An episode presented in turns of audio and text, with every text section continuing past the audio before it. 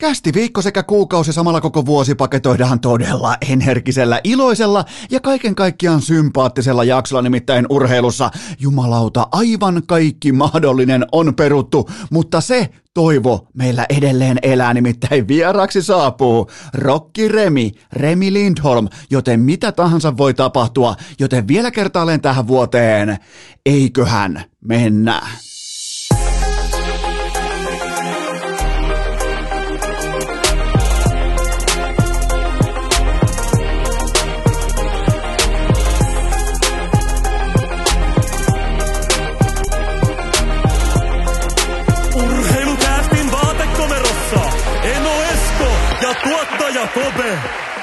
Tervetuloa te kaikki mitä rakkahimmat kummikuuntelijat vielä kertaalleen tähän vuoteen. Urheilukästin pariin on perjantai 31. päivä joulukuuta ja Jälleen kerran pitää aloittaa tämä kyseinen jakso pahoittelulla siitä, että mikäli taustalta kuuluu jonkin sortin meteliä, niin se johtuu vain ja ainoastaan siitä, että minä, tuottaja Kope ja apulaistuottaja Hunu, me ollaan maaseudun piskuisessa samalla myös ainoassa kottikärryjen erikoiskaupassa. Me ollaan ostoksilla, koska niskasten hiihtoperheen hiihtomafian mitalit pitää jotenkin saada Pekingistä kotiin tuossa. Suurin piirtein 30 päivän kuluttua,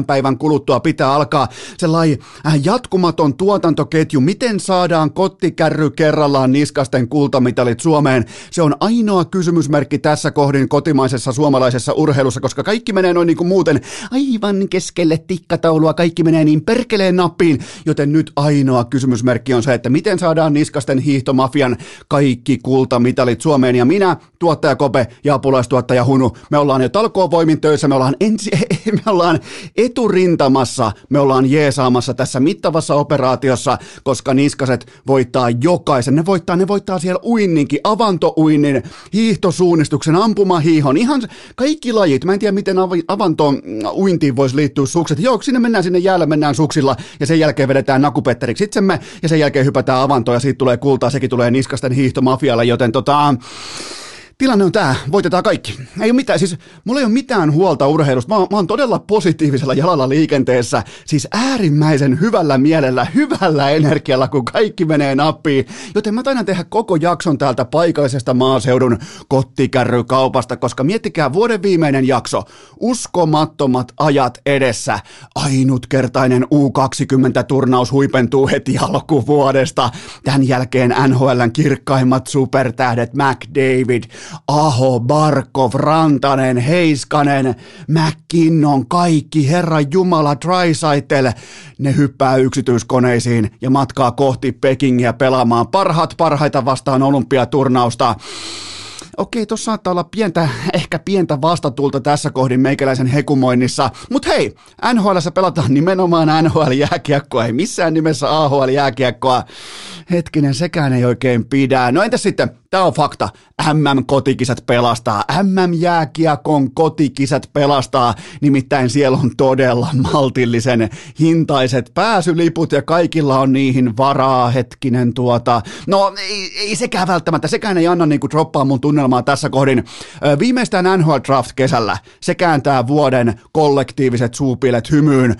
Ei jumalauta, siellä on tällä hetkellä menossa Kemel Arizona ja Lambert Buffalo. Ei sekään nyt oikein pidä päätä. Mikä mikäs, mikä, meidän, mikä meidän vuoden 2022 pelastaisi, kun nyt on todella positiivista energiaa, todella iloista jalkaa. No viimeinen pelastus on kuitenkin, se on ja pysyy. Se on ikuinen fakta, että jalkapallon MM-lopputurnaus pelataan keskellä kesää jossakin perinteisessä jalkapallomaassa, eikö niin? E, e, se on sellainen asia, mihin me voidaan Koska kohtuulee kritiikkiä urheilun kattojärjestölle, eräälle, eräälle jäälajin, talvilajin kattojärjestölle, niin voidaan sentään nojata siihen me urheilukansana, urheilukästin kummikuuntelijat, minä tuottaja Kopea, apulaistuottaja Hunu, että sentään aidosti urheilun myötä elävä ja urheilun puolesta hengittävä FIFA – että se järjestää jalkapallon MM-lopputurnauksen keskellä kesää jossakin perinteisessä jalkapallomaassa, vaikkapa Ranskassa tai Englannissa tai mä luotan FIFA. Mä, mä luotan näinä vaikeina, hämärinä, synkkinä, sumuisina aikoina, mä luotan FIFA, joten, joten se on meidän viimeinen pelastus. Ei kyllä, kuulkaa, fakta on se, että kaikki menee päin persettä. Siis aivan kaikki, mihin ollaan osallistuttu, osallistuttu mihin ollaan sijoitettu aikaamme, pääomaamme, rahojamme, lippujamme, mitä tahansa, kiinnostustamme, kaikki on peruttu, kaikki on päin persettä. Mä tein teille myös, mä tein oikeastaan meille, mä tein itse asiassa itselleni, mä tein kaikki peruttu teepaidat osoitteeseen hikipanta.fi. Menkää, älkää ainoastaan, ainoastaan tyйтykö siihen, että kaikki on peruttu, vaan eläkää ja hengittäkää sitä mielialaa. Nimittäin tällä hetkellä kaikki on ihan oikeasti peruttu.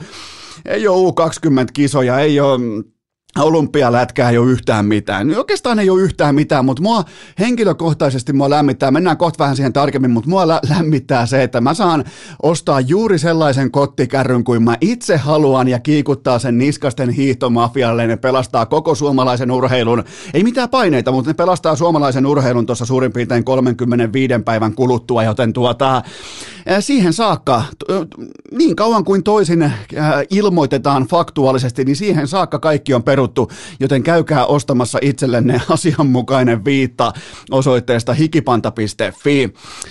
Sitten kansainvälinen jääkiekkoliitto Hockey Canada ja Edmonton Oilers voivat laittaa tässä kohdin urheilukästin jakson mutelle, koska nyt ei ole luvassa mukavia, iloisia tai positiivisia lausuntoja liittyen heidän työhönsä U20 MM-turnauksessa, joka pelattiin siis tässä viimeisen muutaman päivän aikana sekä Edmontonissa että Red Deerissä, Albertan provinssissa, Kanadassa. Ähm, otetaan heti, otetaan heti urheilukästin hyvän ystävän Coach Pennasen kommentit aiheeseen, että mitä hän ajattelee tästä kaikesta, mitä hän ajattelee kansainvälisestä jääkiekkoliitosta.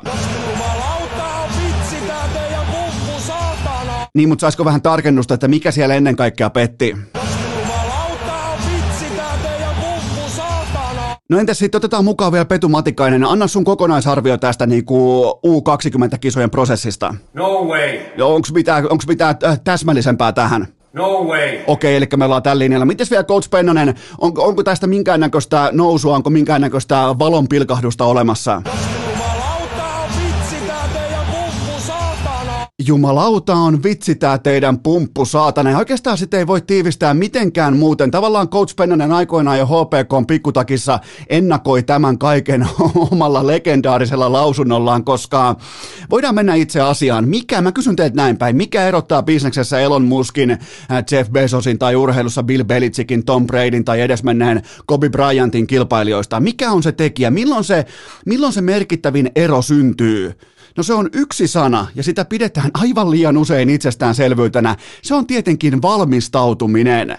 No milloin valmistautuminen on ennen kaikkea arvokkain yksittäinen asia, kun valmistaudutaan tai lähdetään liikkumaan jotakin prosessia tai projektia kohden?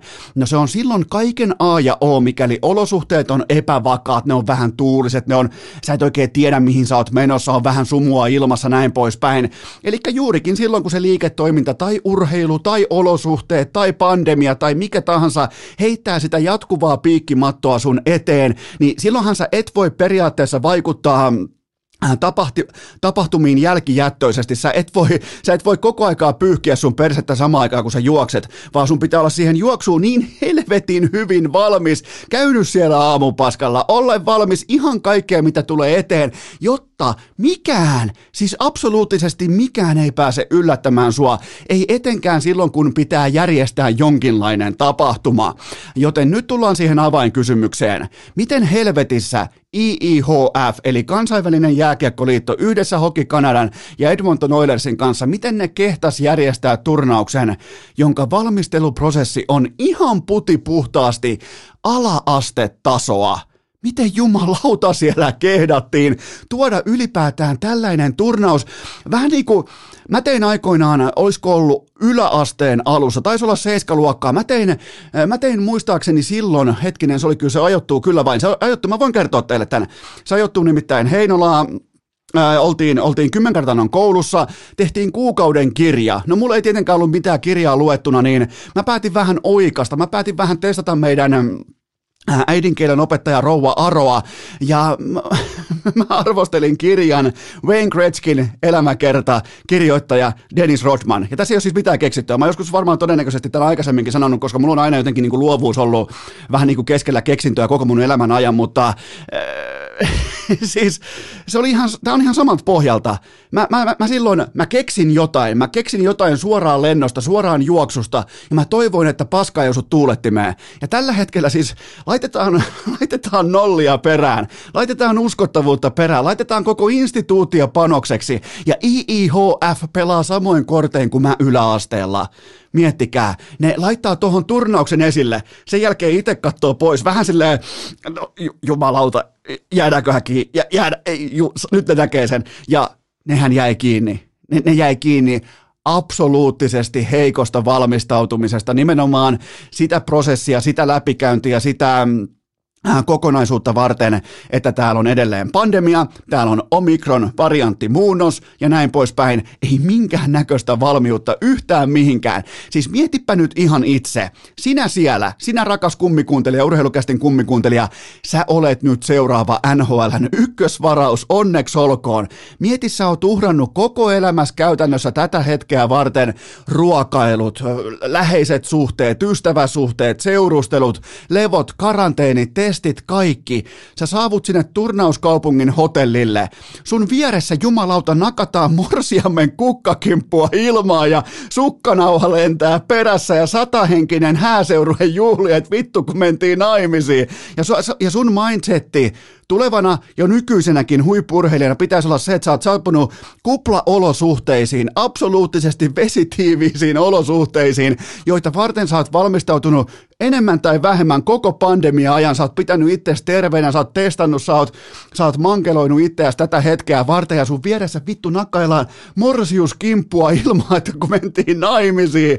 Ja sulle myytiin toi tapahtuma kansainvälisen jääkiekkoliiton toimesta kuplana kuplana. Kuplan idea on se, että sinne ei tule ja sieltä ei lähde mahdollista pandemiaa liikkeelle. Se, se on suljettu tila. Siellä on testattuja terveitä ihmisiä siellä tilassa, siellä ei ole ketään muita, nämä tekijät sen välillä, sen tilan sisällä, ne tekijät ei vaihdu. Joten tota, Tämä on siis kaikkien aikojen hevon paskaa. Ja viikon suurin skandaali ei ollutkaan lopulta se, että IIHF ei jaksanut järjestää U18-tyttöjen MM-kisoja. Se korotti omat panoksensa, tsekkasi oman bluffinsa ihan siinä maaliviivalla. Se jätti U20-kisojen valmistautumisen kokonaan pois. Siis se valmistautumisprosessin, se petti urheilijat, se petti valmentajat, se petti kaikki nämä ää, lajiliitto-organisaatiot, se petti kaikki talkoolaiset, petti kaikki fanit, ihan kaikki osa- osalliset. Ja nyt ne vitun pukupellet kehtaa tuolla jauhaa jostain, että no meillä saattaa olla iloisia uutisia, ei teillä ole, ei, teidän uutiset oli ja meni. Nyt ne flirttailee jollain semmoisella, että hei meillä saattaisikin olla korvaavia päiviä näille kisoille ja ei teillä ole. Tämä oli tässä. Ei teillä ole yhtään mitään. Kaudet jatkuu, pelaajat on töissä, ne on palkkatöissä, ne on organisaatioilla, ne on osakeyhtiöissä töissä. Ei sieltä lähetä joka saatanan kuukausi erikseen kokeilemaan, että no olisikohan IIHF jaksanut tehdä itselleen kuplaolosuhteet vai ei, vai onko siellä mahdollisesti vaikka Red onko siellä hääseurue heittämässä morsiuskimppua ilmaa samaan aikaan, kun pitäisi valmistautua nuorten kavereiden elämänsä tärkeimpiin ja todennäköisesti myös ainoisiin oikeasti merkittäviin urheilutapahtumiin. Saatana kun nousee syke. Ei pitäisi nousta sykkeet tämän takia. Tämä on urheilua. Vituttaa vaan, kun aikuiset pilaa lasten urheilun. Se, se, on, se, se on lähtökohtaisesti se, mikä vituttaa kaikista eniten. Ja sen kaikista helpoimman, vaivattomimman ja samalla myös tärkeimmän kategorian myötä, eli valmistautumisen myötä. Valmistautuminen. Minkä takia urheilukästillä kulkee? Minkä takia nämä jaksot vaikuttaa sun korvaan siltä, että mä tiedän kaikesta kaiken? Sen takia, koska mä valmistaudun nimenomaan näihin topikkeihin. Mua ei kiinnosta mikään muu urheilusta sen tunnin aikana, paitsi se, minkä mä oon itse kirja, kirjannut itselleni ylös. Ja siitä syntyy se, että mä oon valmistautunut. Se luo illuusion siitä, että mä tiedän kaikesta kaiken, vaikka muuten mä oon ihan täysin turisti, tietämättä yhtään mistään yhtään mitään.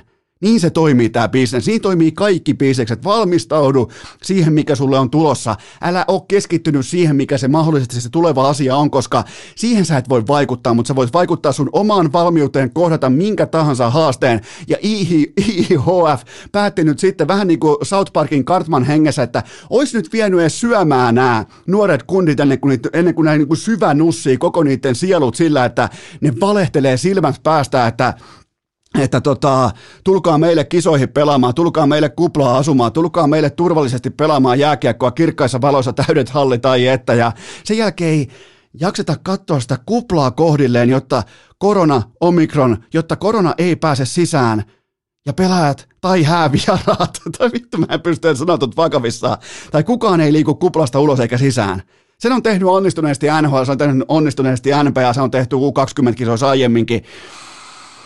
Niin nyt sitten päätettiin, että lyös perseilyvaihe käyntiin ihan Kartmanin, Kartmanin lausunnon hengestä. Olisit edes, olisit edes vienyt mut syömään ennen kuin päätit nussia mua.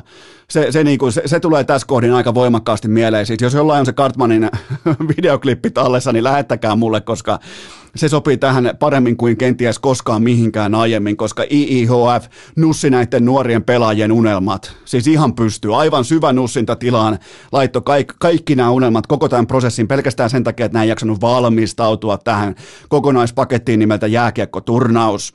Ähm. Ei jumalauta, kyllä tämä on, ja se, se, mikä tässä on ongelma, niin Red Deerissä ja Edmontonissa siellä ei ainoastaan puutu vesitiivis tai, tai puuttunut vesitiivis ja turvallinen koronakupla, vaan siellä suorastaan kutsuttiin Omikron kylään. Me voidaan olla ihan mitä mieltä me halutaan siitä, että kuinka vakava tämä Omikron varianttimuunnos on. No tilastojen pohjalta, ja mä uskon matematiikkaa näissä asioissa, niin ei hirvittävän vaarallinen versus nämä aiemmat variantit, mutta tota, siellä suorastaan kutsuttiin, että hei, pidetääs häät. Miettikää se tilanne, kun sä meet hotellille ihan oikeasti. Kaiken pitäisi olla niin kuin viime vuonna. Pitäisi olla, kun siellä, siellä IIHF johtajatkin valehtelee silmät päästään. Siis miettikää joku, joku johtoporras puhuu kuplaolosuhteista ja Suomen ikioman allekarhu Heikki Hietanenkin valehtelee silmät ja jopa silmälasinsa päästään, että meillä on täällä tämä kupla. Et, et, mitähän muuta siellä hotelleilla oli kuin häät? Albertan karaoke-laulannan mestaruuskisat tai Letkajenkan piirikunnalliset. Miten tällä tasolla voi tapahtua jotain tällaista? Tämän pitäisi tämän turnauksen olla IIHFn lippulaiva. Varsinkin kun se turnaus on Kanadassa, tämän pitäisi olla lippulaiva. Nyt on ihan uskomaton roskistulipalo. Siis aivan käsittämätön farsi. Jos tämä olisi oikea pörssiyhtiö tai oikea liiketoiminnallinen ala eikä korrupti, korruptioon perustuva ala, niin missä kaiken maailman lukasenkat ja kumppanit painaa, painaa takatolpat kiekkoon tyhjiin, niin, niin tota, tuolla tulisi kenkää. Välittömästi kenkää. Ei, ei, olisi, ei olisi töitä enää vuonna 2022. Ei, absoluuttisesti ei olisi töitä enää. Joten tota, ja, ja muistakaa se, että kun puhutaan näistä 02 tässä tuhottiin siis 02 unelma tähän saakka heidän urallaan, ja, ja totta kai sekin voidaan pandemian mittakaavassa aina asettaa perspektiiviin, mutta se on tärkeintä kuitenkin muistaa, että urheilu ei tässä vaiheessa näillä kavereilla enää mitään puuhastelua. Se päätös, komitoitumisen tiimoilta se päätös on jo tehty. Siihen kuuluu gloria, siihen kuuluu median kritiikki, siihen kuuluu valmistautuminen, ja IIHF, se on aivan absoluuttinen fi- vitsi se oikein paha tekee, kun se ei viitti valmistautua. Samaan aikaan, kun nämä nuoret urheilijat on tehnyt ja sen päätöksen, että ne komitoituu nimenomaan tähän jääkiekko-nimiseen peliin. No, no, niistä aika moni on talentti aika monessa eri muussakin lajissa ja ne on multitalentteja, ne voi panostaa vaikka opiskeluun, kouluun, yrittäjyyteen, mihin tahansa. Ne on päättänyt panostaa jääkiekkoon. Ne tuo sen, nämä jätkät, nämä tuo sen rahan tuohon saatanan klubiin, tuohon leijonan klubiin sisään, tuohon kultapossukerhoon sisään – tuleviksi vuosiksi, MM-kisat, edustukset, kaikki. Ja nyt sitten siis ne joutuu kohtaa tällaista puuhastelua. Coachit, joku Mikko Koivu, kaikki paha tekee. Paha tekee nämä, kun ammattilaiset laitetaan katsomaan puuhastelua. Se, se, on, se on helvetinmoinen tilanne. Ja nyt siellä flirtaillaan vailla minkäännäköistä tilannetajua jostain korvaavista kisapäivistä. Ja joo, luotto on varmaan AAA-luottoluokitus, on löytyy varmaan tähän. Että varmaan ihan saatanan korkealla on luottoluokitus liittyen tällä hetkellä kansainväliseen jääkiekkoliittoon. Eli äh, ensin kansainvälinen jääkiekkoliitto sai Kanadan, Kanadaan kisat ilman yleisöä, ja nyt ne sai sinne yleisön, mutta ei pelaajia. Aivan täysi vitsi, koko pumppu. Urheilukää! Laatu vastaa hintalappua jo neljättä vuotta putkeen. Mutta, mutta, mutta se puolestaan ei ole vitsi, että mulla on teille tähän välikköön kaupallinen tiedot, jonka tarjoaa urheilukästin yhteistyökumppani elisa.fi se ennen kaikkea se ei ole, kuulkaa rakkaat kummikuuntelijat, vitsi, että siellä on Samsungin TV superalennuksessa osoitteessa elisa.fi. Suurin säästö sulle on 900 euroa versus normihinta. Siellä on 55 tuumasia, 65 tuumasia ja 75 tuumasia. Mä ostin nimittäin just mun porukoille 50 tuumasen Samsungin joululahjaksi ja on muuten aika komea siinä piskuisen heinonalaisasunnon hyvinkin maltillisen levyisellä TV-pöydällä, missä on ennen ollut ollut tuolla ehkä 32-tuumainen flätti, nyt siinä on 50-tuumainen flätti, niin, niin sitä on nyt ihasteltu ja ne ole vielä laittanut mitään kanavaakaan pyörimään siihen, kun se itse TV, Samsungin TV näyttää ilman mitään kanavaakin niin hyvältä, joten ää, kyseessä on Q70-sarjan QLED-televisiot ja siihen kylkee sitten vielä vaikka saa Samsungin soundbar, sekin on tällä hetkellä 120 euron alennuksessa osoitteessa elisa.fi, eli toi soundbar maksaa alle 150 euroa. Mun oma kombo on Samsungin telkka ja Samsungin soundbar. Ei varmasti mene metsään, ei varmasti mene vihkoon. Unohtakaa ne kaikki 6 tai 7 piste kotiteatterijärjestelmät. Ne on nykypäivän tekniikalla, miten, miten sen kauniisti sanoisi, ne ei välttämättä enää ole sitä, mitä ne oli joskus aikoinaan, kun tuli ensimmäinen Matrix ja näin poispäin, joten tota, ottakaa Samsungia. Siellä on tällä hetkellä superalennus, suurin säästö on 900 euroa. Löydät nämä tuotteet meikäläisen Instagramista tai osoitteesta elisa.fi. Tähän kylkee myös huippunopea K18 tuoteinformaation, sen tarjoaa tuttuun tapaan Coolbet. Triplaus on perjantaina, siellä on kaksi tonnia lisäpotissa. Tähän asiaan ei ollutkaan tällä kertaa mitään muuta. Kaikki pelaaminen älykkäästi maltilla ja K18. Urheilukää! Ei suositella kuunneltavaksi kesken maksimipenkkipunnerruksen. Lieneepähän paikallaan myöntää täysin avoimesti, että meikäläisen omakohtainen hiihtoura etenee tällä haavaa voimakkaassa myötätuulessa ja kyllähän toi Finlandia hiihto kutittelee täältä vasemmasta pohkeesta juurikin oikeasta kohdasta, koska kiehtoo vaan käydä nolaamassa itsensä. Siis kun sä tulet riittävän vanhaksi, sä et välttämättä vielä ymmärrä, missä mun ajatus on, jos sä oot vaikka 24-vuotias tai 26-vuotias, mutta sit kun sä pääset sieltä, sanotaanko 35 ää, ikävuoden yli, niin sen jälkeen yllättävän vähillä asioilla alkaa olla yhtään mitään merkitystä, kuten vaikkapa itsekunnioitus tai vaikkapa se, että mitä muut susta ajattelee tai vaikkapa mikä on sun status tai näin poispäin. Mä oon tällä hetkellä, mä oon Persaukinen podcasta ja mä teen mun tuotetta vaatekomerosta keskeltä maaseutua ja mä haaveilen Finlandia hiihosta ja, ja mä en olisi koskaan uskonut, että mä oon sen ajatus kyhäelämän tiimoilta jopa täysin ok. Joten se on ainoa kysymys enää, että olisiko se 32 kilsaa, se on kuitenkin sellainen, minkä mä tiedän, että mä pystyn vetämään, mutta miten se 65 kilsaa, onks musta siihen? Laittakaa inboxiin vähän viestiä ja ennen kaikkea te, jotka seuraatte mua ää, IG-puolella Esko Seppänen, eli ihan siellä normi IGn puolella, ei siis urheilukäst, vaan Esko Seppänen, niin tuota, ja mun hiihtonimi on muuten vasteede, se on sitten Esko Niskanen. Mä haluan, että kunnioitatte mun, mun hiihtonimeä, ja mulle siis Esko Seppänen hiihdon osalta on jatkossa mun dead name, joten kyseessä on sitten Esko Niskanen, koska tässä pitää itsekin alkaa pikkuhiljaa pääsemään kultakantaan kiinni, mutta tota, ää, mä kysyin teitä tuossa muutama tovi sitten, että olisiko jotain suositella jotain kilpailuta tai jotain hiihtokisoja tai vastaavia, niin tuli varmaan tuollain 15 viestiä, ja täytyy sanoa, että Suomessa järjestetään aivan täysin sekopäisiä hiihtoon liittyviä kisoja. Yksikin lähetti oikein kunnon jostain Kainuun, mikähän se oli, 160 kilsaa, joku rajahiihto tai joku omien rajojen, en mä muista sen hiihtokilpailun nimeä, mutta 160 kilsaa umpipakkasessa, umpihangessa ja eh, ihan älyttömiä storeja, älyttömiä kilpailuita, älyttömiä maisemia oli aika monella omalla kameralla ja näin poispäin, niin niin tota, itse tällaisena niin kuin pyhätunturin nutsjuoksu legendana, niin tota, täytyy varmaan alkaa, alkaa pikkuhiljaa laajentamaan kavalkadia myös tähän hiihtolajien puolelle. Ja kyllä toi Finlandia hiihto tuossa Lahen metropolialueella, Salppurin harjulla ja noin poispäin, niin, niin kyllähän se kiehtoo. 65 kilsaa menisköhän? No ei se mene. No meneehän se. No miksei menis? Menee Iivollakin. Meneehän se nyt enollakin, joten, joten tota, nimenomaan Esko Niskasella, kyllä se menee, joten tota, et se, sellaista on tällä hetkellä mielestä urheilukästin piskusessa matalan budjetin vaatekomerossa, mutta otetaan teiltä nyt kuitenkin äh, vuoden viimeistä kertaa teiltä hyvin kyseenalaisia pohdintoja pöytään, koska mulla ei ole enää niin urheilun tiimoilta, mulla ei ole mitään tavoitteita tai mitään moraalia tai mitään merkitystä, joten mä otin kaikista erikoisempia kysymyksiä mukaan, joten nautitaan näistä yhdessä ja rouhaistaan teiltä rakkaat kummikuuntelijat tuolta tuottaja Kopen ja apulaistuottaja Hunun yhteisestä hiihtokassista, suksilaukusta, ensimmäinen pohdinta pöytään.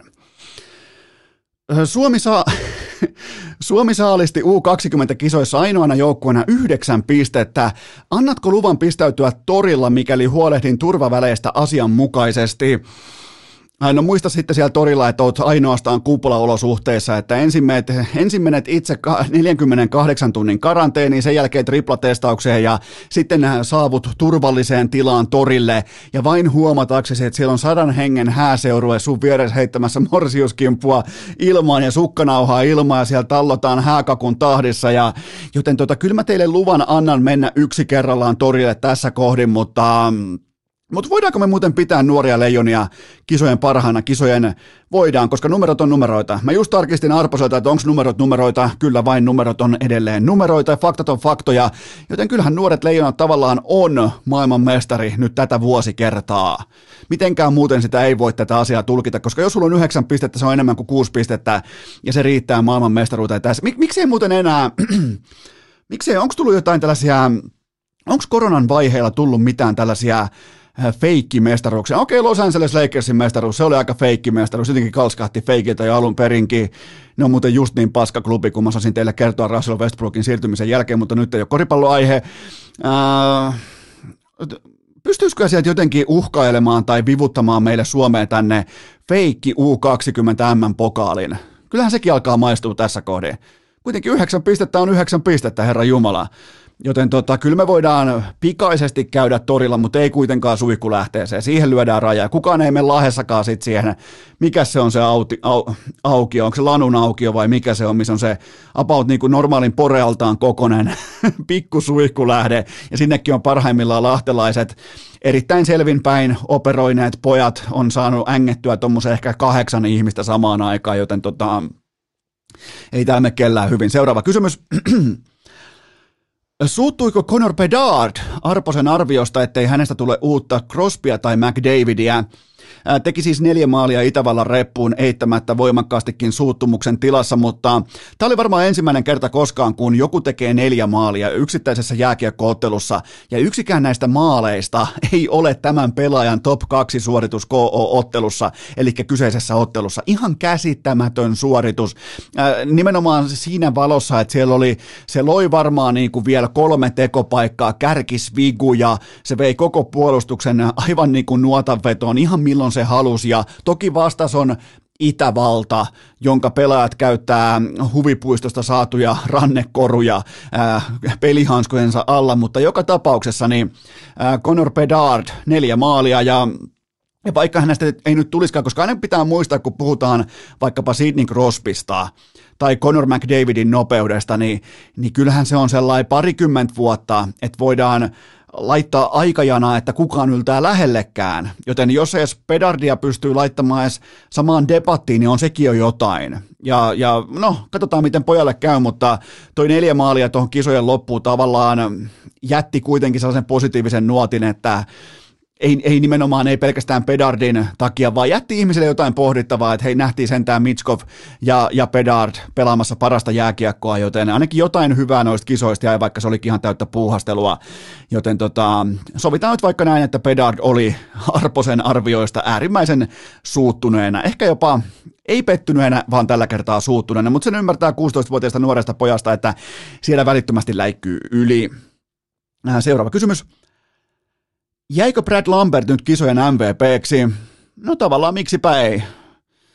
Kyllähän sekin kelpaa. Eli MM, MM feikkikulta ja MM äh, feikki MVP on nyt näil, näiltä osin puhuttu Suomeen, mutta äh, Lambertista on vielä käytävä läpi tämä syksyinen kasvutarina. Tässä on kuitenkin, se on tässä se todellinen MVP. Äh, Jypissä, Jypis on hommat mennyt miten sen sano, sanoisi sille asianmukaisesti, päin persettä, ja sen jälkeen tiputus kakkosjoukkueeseen, U20 maajoukkueeseen, sen jälkeen Pennanen kutsuu ylös, sen jälkeen ottaa sen oman paikkansa, pelaa kenties uransa parasta jääkiekkoa siinä tilanteessa, missä heittomerkeissä koko Suomi katsoo, joten, joten tota, todella, todella lupauksia herättävä kasvutarina. Mä oon muutenkin seurannut Lambertin äh, kommentointia vaikkapa median edessä tai läsnäoloa ja tiettyä rauhallisuutta ja tiettyä semmoista, onko siinä uhmakkuutta, onko siinä teatteria, onko siinä esittämistä, niin mä annan suoraan kympin arvion tälle pojalle siitä, miten hän on kantanut itsensä näiden vaikeiden aikojen, aikojen läpi.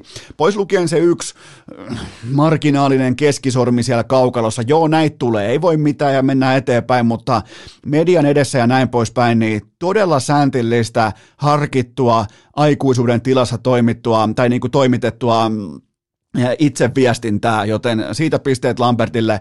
Nimittäin aika monella super-mega-luokan lupauksella olisi näissä tilanteissa sulannut jo pääkoppaa. Se on ihan kylmä fakta ja tavallaan sekin on ymmärrettävää. Ne on nuoria kavereita, nuoria poikia. Mulla olisi aikoinaan sulannut pääkoppa, sulla olisi aikoinaan sulannut pääkoppa, mutta nämä nykypäivän urheilijat, nämä tietää enemmän. Näillä on paljon enemmän informaatiota saatavilla, näillä on agentit, näillä on, näillä on apua ympärillä näin poispäin, joten tota, Lambert on ihan selvästi ottanut onkeensa siitä, miten häntä on opetettu, mitä hänelle on kerrottu ja nyt me nähdään todella tasapainoinen Lambert sekä kaukalossa että sen ulkopuolella, ja se on pelkästään hyvä merkki, ja se on myös äh, draft boardeilla. Eihän, eihän siellä pelkästään varata sun luistelutaitoa tai kiekonkäsittelytaitoa tai sellaisia, mitä pystytään vaikkapa seuraavassa NHL 23 pelissä pystytään niin kuin määrittelemään ratingeiksi. Siellä, siellä halutaan katsoa syvälle sun pääkoppaan, sun sieluun, että kuka sä oikein oot ja tiedätkö sä itse kuka sä oot ja mihin sä oot menossa, niin näihin kysymyksiin kun lähdetään louhimaan niitä vastauksia todella älykkäiden scouttien ja psykologien ja äh, fiksujen keskustelijoiden kautta, niin silloin saadaan niitä parhaita täsmällisimpiä vastauksia siitä, että minkälainen tämä pelaaja oikeasti on. Ja tässä mielessä Lambert on kirjannut itselleen viimeisen kahden viikon aikana merkittäviä plussia, joten tota, erittäin, erittäin vakuuttava suoritus. Seuraava kysymys.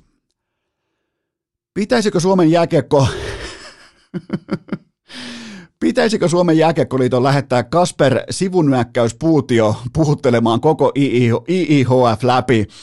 No siis tämä Itävallan, Itävallan vieton poika ei ole vieläkään toipunut tästä alfa-eleestä, ei sitten, ei lähellekään toipuneessa tilassa, koska Puutio päätti siinä kentälle mennessä, kun Suomen pelaajat asettuu ikään kuin jonoon. Itävallan pelaajat tulee siis aivan täysin, jälleen kerran nämä pelaajat tulee jostain niin kuin paikalliselta aajunun tasolta, ja ne on voittanut Linnanmäeltä itselleen rannekellot mukaan, ja, ja, ja, ja tota, aivan täysin, ei mitään asiaa pitäisi olla kilpaurheilullisen jääkiekko kaukoloon, niin ne jää hengaamaan siihen portin eteen. Niin se Puution sivun nyökkäys, että nyt kun sitten vittuu siitä, niin vielä omialoin pääset, että jumalauta mikä alfa, tota nimittäin näkee jääkiekkoilijoilta Helsingin yössä, kaivohuoneen jonossa, näin poispäin. Se on se pien sivunnyökkäys, se on sellainen ja sen jälkeen kaikki tietää, mistä on kyse. Joten jos sä et ole jääkiekkoilija ja koitat sivunyökkäystä, niin sulla ei ole siinä nyökkäyksessä mitään katetta. Mutta sitten kun sä oot ennen kaikkea nuori, innokas, alfapitoinen jääkiekkoilija, tuollainen sivunyökkäys, niin se kaataa aitaa. Se, se tuottaa tulosta niin, niin kentällä kuin yössä ja näin poispäin, joten tota, olisi pitänyt siis lähettää puutio neuvottelemaan tästä tilanteesta. Ja ylipäätään ehkä jopa siitä voisin sanoa vielä sanasen, että nämä kisathan peruttiin sen takia, että siellä oliko siellä neljä tartuntaa 200 pelaajasta tai jotain muuta vastaavaa. Tilannehan olisi ollut täysin kontrolloitavissa, mikäli ne ei olisi hirttänyt itseään etukäteen laadittuun protokollasääntökirjaan, joka oli ihan täys vitsi. Ja varsinkin sun pitää pystyä adjustoimaan kaikessa bisneksessä toimintaa sen myötä, että miten merkittäviltä uhat vaikuttaa. Ja kun ollaan lääketieteellisesti todettu, mä en siteraa itseäni, vaan ihan oikeaa lääketiedettä siitä, että Omikron ei ole yhtä vakava variantti kuin aiemmat, niin oisko pitänyt ottaa pää pois perseestä ja kirjoittaa omia sääntöjä hitusen verran uusiksi? Okei, nyt se kaikki on jossittelua, se on myöhässä, se on, mutta mut kyllähän tässä siis muutenkin peruttiin nämä kisat todella, mun mielestä ainakin, todella hepposin perustein. Siis to, todella jotenkin päätettiin vaan, että hei, meistä ei ole tähän juostaa karkuun. Ja tämä oli vielä pelkuruutta kaiken lisäksi, joten puutio, ei muuta kuin paikan päälle mankeloimaan koko porukka. Seuraava kysymys. Peruiko IIHF-kisat todellisuudessa siksi, että leijonaselostaja legenda Oskari Saari nimesi Eno Eskon urheilujournalistiksi? No mikähän ei ole enää sattumaa, että, että kyllähän tässä mennään aika voimakkaastikin ihan selvästi pisteestä A pisteeseen B, ja tämä kuuluu tähän suureen tapahtumakehykseen, tapahtumanarratiiviin, mutta on, kyllä täytyy myös erikseen todeta se, että kylläpä vituttaa Discoverin puolesta. Ensin olympialaisten NHL-pelaajat, nyt tämä, ja siellä on hienoja tekijöitä, koko talo täynnä, ja nyt tullaan hopeat kaulassa pois tuoltakin. Ja sitten vielä kaikki muutkin talkoolaiset avustajat, työntekijät U20-kisoissa, ja siis kaikki tämä kansainvälisen jääkiekkoliiton Hockey Kanadan ja Edmonton Oilersin ylimielisyyden, heikon valmistautumisen ja pelkuruuden johdosta. Siis kaikki tämä, kaikki nämä tarpeettomat tunnit, tuhannet tunnit, mitä on laitettu toistoon sisään, talkoo työtä, kaikkea tätä liittyen nuorten jääkiekkoon, unelmien toteuttamiseen. Sitten me nähdään tällaista perseilyä, niin tota, ja kyllä mua, kyllä mua korpeaa siis Discoverinkin puolesta, ja no se on mitä se on, mutta mutta mut mun mielestä nämä U20-kisojen peruminen, tämä ei asetu samalle viivalle kuin vaikkapa NHL-kauden keskeyttäminen silloin alun perin tai valioliikakauden keskeyttäminen silloin ää, tota, keväällä 2020. Mun, mun mielestä tässä on, tässä on jotain, tässä on niin synkkä puuhastelun maku. E, se on niin kuin vastakohta, vastakohta haju sonnin hajulle on tässä kyseisessä tapahtumassa tämä ei pelkästään, tässä täs heilutellaan nyt pandemia viiriä ilmassa, että kun on tämä paha pandemia ja meistä ei ollut, ja, ja se jyrää meitin, niin tämä on, Tämä on erilainen tilanne. Te, te varmaan huomaatte sen. Tämä on ihan erilainen. Tässä on heikkoa valmistautumista, pelkuruutta, heikkoa johtamista. Ja tämä tilanne annettiin valua omien sormien läpi samaan aikaan, kun siellä heitellään vittu sitä morsiuskimppua ilmaan kuplahotellilla. Seuraava kysymys. Toiko Eeli Tolvasen erottinen lättysyöttö mitään eloa kurimuksen keskelle? Oli muuten apaut kauden upein syöttö, siis hidastettu lätty heittäytyvän pelaajan yli täydellisesti putoavana lapaan, niin äh, täytyy kehua Tolvastakin siitä, että todella, todella, oliko 22 matsin maaliton putki vai mikä tuossa pitkin syksyä, ja silti sieltä löytyy se itseluottamus, ja tällaisethan ei synny tämmöiset suoritukset mistään muualta kuin itseluottamuksen kautta, mistä itseluottamus syntyy. Se syntyy grindin kautta, siitä, että sä tiedät siellä kaukalossa, mihin sä oot menossa, ja, ja mikä on sun asema, ja onko sun asema, onko sun mukavuusalue tässä, vai onko se jossain muualla, ja ää, toi poika vaikuttaa aika voimakkaasti siltä, että se on aika sinut oma roolinsa kanssa, vaikkei se rooli ole kenties ihan niin iso kuin voisi toivoa, mutta toi syöttö, toi oli todella kaunis syöttö ja se antoi mullekin uskoa siitä, että kaikki ei kuitenkaan pääty ihan päin persettä tässäkään elämässä, pidetään pieni tauko ja mennään eteenpäin. Urheilukääst! Teikit yhtä kuumia kuin härski hartikaisen rasvakeitin. Tähän välikköön mulla on teille huippunopea kaupallinen tiedote, jonka tarjoaa urheilukästin pääyhteistyökumppani Elisa Vihde Viaplay ja V-Sportin kanavat, koska lauantai-iltana NHL Primetime, mikäli kaikki menee nappiin, siellä on vastakkain Sebastian Aho ja Patrick Laine kello 20.00 ja sitten lauantai-sunnuntai tai yönä on Winter Classic, eli vuoden ensimmäinen päivä se pelataan Minnesotassa paikallisen baseball-klubin ää, tota, pallokentällä. Siellä on vastakkain Minnesota Wild ja St. Louis Blues. Ää, sunnuntaina kello 19.30 New York Rangers vastaan Tampa Bay Lightning. Se on aika hyvä matsi. Ja siellä on myös paljon muuta. Ja sitten myös lauantaina huippujalkapalloa Arsenal vastaan Manchester City ja sunnuntaina Chelsea vastaan Liverpool. Joten ää, nyt kun tästä niinku kadotuksen kehityksen alhosta kenties jopa noustaan, niin eihän se nousu tapahdu millään muulla kuin NHL, valioliikalla ja sunnuntaina sitten NFLltä ja nämä kaikki, siihen vielä Bundesliga, UFC, näin poispäin, nämä kaikki löytyy osoitteesta viaplay.fi tai sitten operaattorin kautta tilaat V-Sportin kanavat. Tähän kylkee myös toinen huippunopea kaupallinen tiedote ja sen tarjoaa urheilukästin pääyhteistyökumppani Wilson Coffee.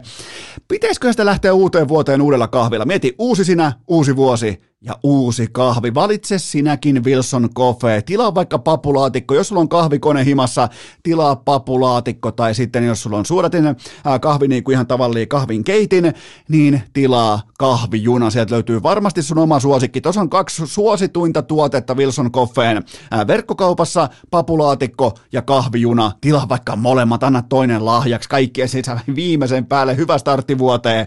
Joten tota, kun tilat papu, papulaatikon tai kahvijunan, niin mun mielestä sillä ajelee aika kevyesti ja kivasti koko olympiakevään läpi, joten me tekemään ostoksia.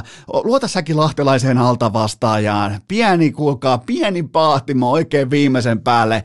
Kaikki löytyy osoitteesta wilsoncoffee.fi ja nyt jatketaan. Urheilukääst! Yhtä uskottava kuin HCTPSn ja Arsenalin tarrat Teslan takakontissa. Raapaistaanpa suoraan seuraava kysymys pöytään. Mitä ajattelet liikan avoimesta kirjeestä Suomen päättäjien suuntaan? Tämä tässä. Tämä oli onnistunutta viestintää kaikkinensa, siis ei itkua, ei uhkailua, vaan asiat kylmästi asioina yhtenä rintamana, ei huutomerkkejä, ei mitä jos lausemuotoja, vaan ihan asia kerrallaan homma menee näin. Ja se on nyt tässä. Tämä on asian tila, joten tota, tämä osoittaa, että suurin piirtein 20 kuukauden aikana on tapahtunut ihan selvää kehitystä viestinnän ja voisiko sanoa jopa organisaation johtamisen saralla, se olisi surullista, jos ei olisi tapahtunut mitään kehitystä näin pitkän aikajänteen vaiheilla, kun pitäisi olla merkittävästikin fiksuja ihmisiä oppineessa tilassa nimenomaan liittyen tämän pandemian haasteisiin, mutta ravintola-ala, tapahtuma-ala, urheilu, urheilutapahtumat kaikki, niin eihän näistä yksikään vaadi mitään kuuta taivalta tai suoraan miljardin tilisiintoa siirtoa omille pankkitileille, vaan nämä alathan, nämähän vaatii selkeyttä. Se ei ole paljon vaadittu. Selkeys että joka ikinen aamu ei voi lähteä liikkeelle kuin päiväni murmelina, että milloin tahansa sun kauppa, sun business, sun ravintola, sun urheiluseura, sun liikuntamuodot, sun kuntosalit, että joka ikinen aamu voi tulla uutinen, että hei, nämä mutta laitetaan nyt kiinni. Sitten sä kysyt, miksi? Huomasitteko? Tuli hiljaisuus.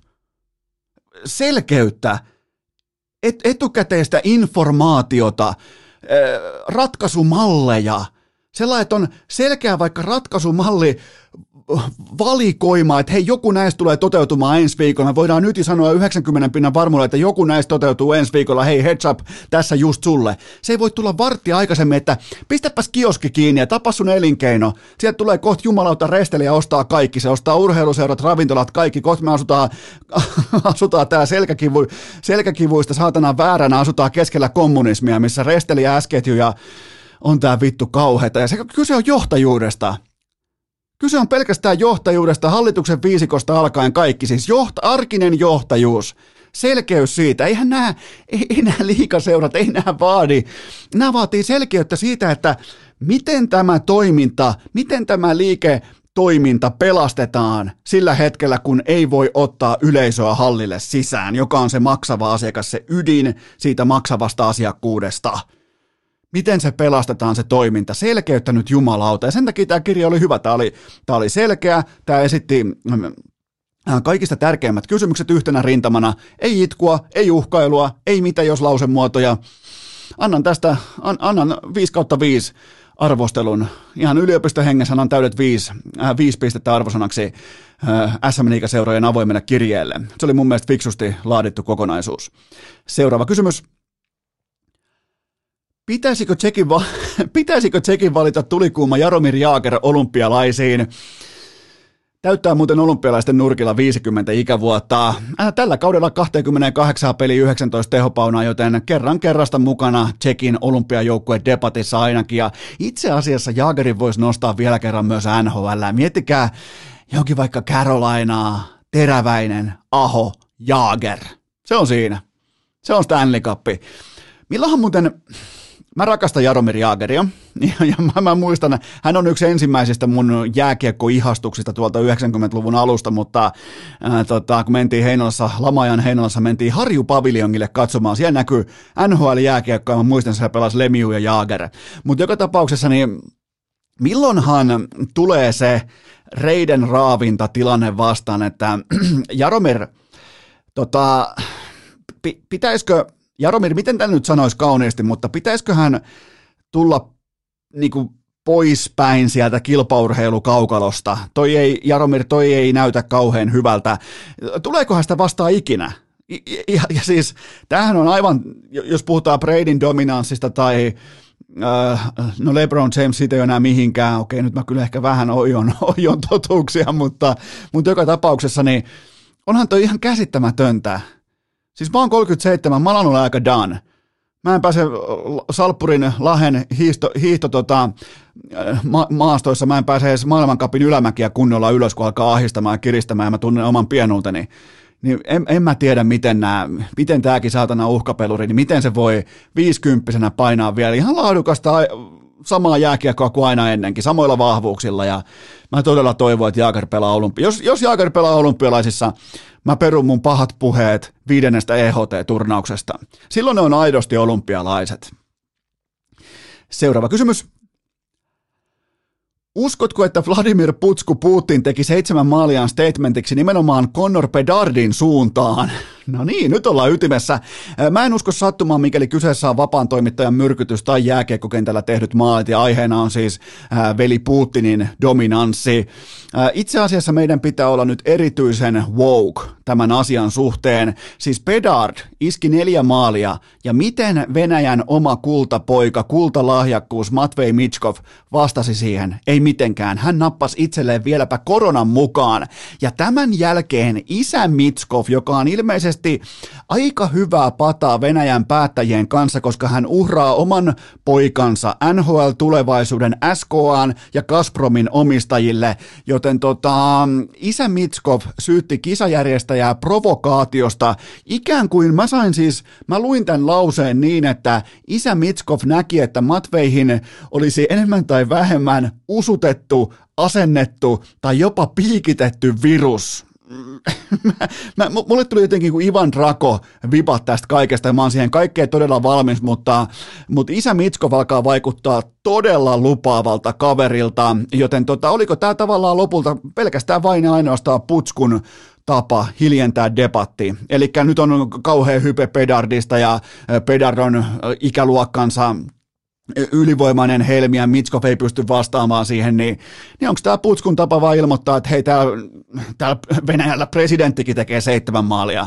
Lukasenka tarjoilee sinne kivasti takatolpille tyhjiä Putsku iskee. Mä muuten näin yhden näistä Putskun maaleista, niin jos Kretski aikoinaan äh, tai oikeastaan Kretskin isä Walter Kretski alleviivasi sitä, että älä mene sinne, missä kiekko on, vaan mene sinne, mihin kiekko tulee, niin Putsku on se on jalostanut tämän ajattelun siihen, että älä mene minnekään, muokkaa sääntökirja siten, että siinä kentällä ei ole tai jääkiekossa ei ole paitsiota mukana, älä poistu maalin edustalta, dominoi ykkösaluetta ja, ja laita ne veli Lukasenkan eh, helpot syötöt sisään.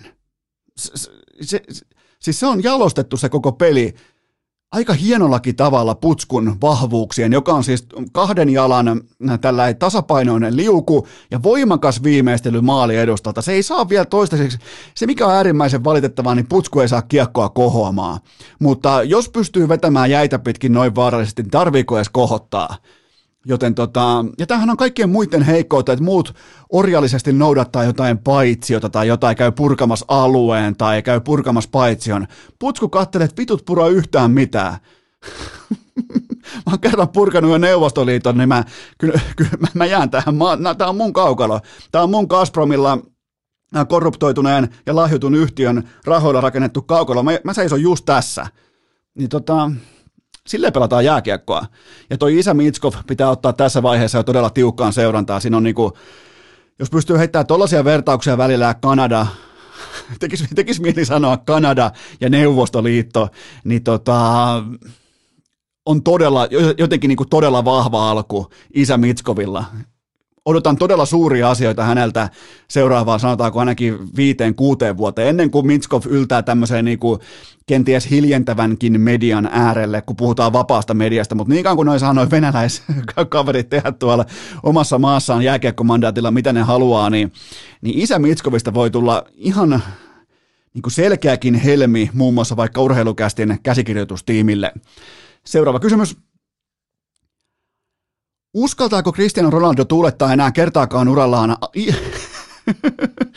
Uskaltaako Cristiano Ronaldo tuulettaa enää kertaakaan urallaan Iivo Alfa Niskasen tyylillä? Näin ne pöydät kääntyy. Se ei ole kuule enää CR7, se ei ole sun tuuletus, vaan se on meidän kulta Iivon tuuletus. Ja oli muuten viitta vaille ton Iivon Pipon heittomerkeissä katoamisen jälkeen, ettei Iivolta lähtenyt loppusuoralla paitakin pois. Varmaan osa näki, miten se vähän avasi jo vetoketjua ja, ja tota, mulla ainakin niin jo ihan puolikova, puolikova puntissa siinä kohdin, mutta, mutta täytyy antaa siitä pyyhkeitä kuitenkin, ettei paita ei lähtenyt pois päältä. Mä en tiedä, lähtikö Iivo välittömästi maalintulon jälkeen, se kävi vähän niin kuin siellä backstakella taisi käydä siellä vaihtamassa paidan tai kisa-asun pois tai jotain, mutta ensi kerralla jos dominoi tällä tavalla rättisade kisoja, niin ei muuta kuin paitaa pois välittömästi. Ja nyt kun oma tuuletuskin, jota kopioi häpeällisellä tavalla yksi Manchester Unitedista ulos haluava marginaalipelaaja, niin tota, kyllä voi vetää, koska Ronaldokin vetää paidan pois, niin kyllä Iivokin pitää, tässä muuten saadaankin hyvä tällainen niin kuin alfa-mittelö, kumman yläkroppa on paremmassa tikissä, joten, ja se mitä tulee Iivoon tällä hetkellä, niin aivan täysin ylivoimainen perinteisellä tyylillä, kukaan ei hiidä edes samaa lajia, jos mä näen eron, ja miettikää, mä en, mä en ymmärrä hiihosta yhtään mitään, mutta jos jopa mäkin pystyn poimimaan eron vaikkapa, miten hän käyttää suksia, miten hän saa toimitettua voimaa siihen päkiä ja miten hän li- liihottaa eteenpäin siellä ladulla, ja mäkin huomaan sen TV-välityksellä, niin toihan on ihan silkkaa dominointia, eli tuossa olisi ollut kyllä varaa loppusuorallakin ottaa jo se paita pois, ja ei muuta kuin tori varaukseen, Vuokatin testiasema varaukseen, Iivo tuo kultaa Suomeen, ja se on, debatti on, debatti on niiltä osin paketoitu. Seuraava kysymys. Loppuuko Vieremän kunnalta rantatontit kesken nyt, kun sekä Iivo että ennen kaikkea myös Kerttu raahaavat toistakymmentä kultaa Suomeen? Urheilukästi lähteet osaavat kertoa jo tässä vaiheessa, että siellä on nyt jo Ponssen mehtäkoneet yötä myöten Savotassa. Niskaset tuo Suomeen urheilukästi laskujen mukaan 5-7 kultaa, joten kunnalliskaavoittajalla piisaa hommia koko kevään, kun pitää alkaa laittaa rantatonttia ojennukseen. Siellä raporttien mukaan lohkominen alkaa välittömästi heti maaliskuussa. Ja mikäli Iivo ei ole tuhmalla, vaan hyvällä tuulella, hän antaa myös Bolsunoville yhden tonteistaan mukaan, koska Bolsunov kuitenkin tsemppaa ja yrittää ja melkein hymyilee hopeat kaulassa palkintopallilla, kun ei pärjää Iivolle, joten jopa niin kuin tämmöisessä äh, hekumallisessa, kauniissa, sympaattisessa, nuori Suomi hengessä Iivo voisi antaa yhden rantatonteistaan Polsunoville ihan vain siksi, vähän niin kuin vihreä kortti aikoinaan jalkapallossa, että teitpä hyvän urheilullisen eleen, koska et ole, ei ole muun muassa vaikka kyyristynyt kertaakaan itkemään viime kisoissa, ei ole yrittänyt irrottaa Jonimäen päätä, ei ole, ei ole istunut munat hangessa niin kauan 50 jälkeen, että MM-kisojen hiihtodirektoraati päättää ottaa Klaapolta mestaruuden pois. Joten nyt ollaan nähty Bolsunovilta yllättävänkin hyvää urheiluhenkeä, joten toivottavasti Iivo antaa yhden rantatonteistaan, jotka on tehty siis Ponssen mehtäkoneilla, niin antaa yhden tonteistaan hän hänelle. Seuraava kysymys. Onko Kerttu Niskanen vuoden 2021 koskettavin urheilutarina? Erittäin hyvä kysymys ja, ja on todella, ja, ja tästähän on kyse, kun puhutaan urheilusta. Kerttu Niskasen pohjaluu pahasti poikki 11 kuukautta sitten. Just ennen huippukunnossa oli lähdössä kohti Oberstdorfin MM-latuja ja sitten alkoikin MM-menestyksen asemesta alkoikin sitten jat, uran jatkopohdinnat ja alakuloja. Totta kai ei olla mitään junnuja enää tuossa vaiheessa, niin pitää, pitää motivoida, pitää rakentaa oma, oma pääkoppansa uusiksi sen tiimoilta, että miten lähtee rakentamaan sitä fyysistä palautumista sitten taas kohti huippua. Ja toi on, toi on armoton laji, jos et sä ole ihan täydessä mentaalisessa iskussa, jos et sä ole valmis menemään sinne epämukavuusalueelle, sulle et tuossa lajissa yhtään mitään käyttöä ja, ja nyt sitten takaisin huipulla ja millä erotuksella toisiksi parhaaseen, joten tota, ja kyllähän se Iivo, Iivo siinä omassa Instagram-postauksessaan silloin viime 11 kuukautta sitten totesi, että, että jos joku tästä nousee, niin se on, se on meidän äh, kerttu, että tuolla sisulla ja tuolla tahdolla, niin, niin ihan varmasti tuut läpi tästäkin vastoinkäymisestä. Ja, ja niinhän se myös tuli. Ja, ja ja sitten kun tällaisia pohjaluita, kun alkaa menee poikki ja, ja kun ei olla mitään junnuja enää, niin, niin todella kovan henkisen mankelin läpi tullut tohon ja se näkyy sitten, se näkyy maaliin tullessa, näkyy palkintokorokkeella, näkyy haastattelussa ja kehu va- Mania ja ai jumala, mä haluaisin olla Vaccine Man. Niin tota, ja, ja, se mitä mä huomasin Kertun tiimoilta somessa, mediassa, tällaisten keskimääräisten Äh, kotisova fanien tiimoilta, niin, niin vilpitön sellainen mukana eläminen ja iloisuus kertun hymyn myötä, niin se ei koskaan valehtele. Jos suomalainen pessimistinen, äh, kyyninen urheiluihminen kykenee olemaan jonkun toisen puolesta iloinen silläkin hetkellä, kun itsellä kaikki menee päin persettä, niin se, se, on, se on silloin ihan oikea asia. Joten nyt kun täällä jaetaan näitä kaiken maailman sykähdyttävimpiä hetkiä ja muita vastaavia ja, ja tota niin, niin kyllähän jos ei tämä sykähdytä sua niin kuin urheilun mittakaavassa ja urheiluuran mittakaavassa ja, ja koko tämän prosessin mittakaavassa, niin kyllä sä oot silloin ihan tunteeton paska, joten tota, ehdottomasti kertoo mahtava, mahtava nousu huipulle. Seuraava kysymys. Mitä Topi Raitanen koetti viestittää paukkupakkas lenkillään sosiaalisessa mediassa? No, no mun käsityksen mukaan Rautanen, Rautanen, mun käsityksen mukaan Raitanen haluaa ihan selvästi rajata itseään ulos tästä ää, paljon puhuttaneesta soft-keskustelusta, että onko Topi liian soft koviin pakkasiin. Ja no miettikää nyt siellä se ajaa pitkä kaveri öky Volvolla Lappiin ja sitten vähän suihkupullolla vettä naamaa ja 20, 20 minuuttia pihalla 30 asteen pakkasessa ja kuvat someen, joten tota, jos sillä välttää soft-keskustelun, niin, niin tota, kyllähän se on silloin Rautaselta, eli Topilta, Topi Raitaselta, se on silloin ihan täysin oikea muuvia.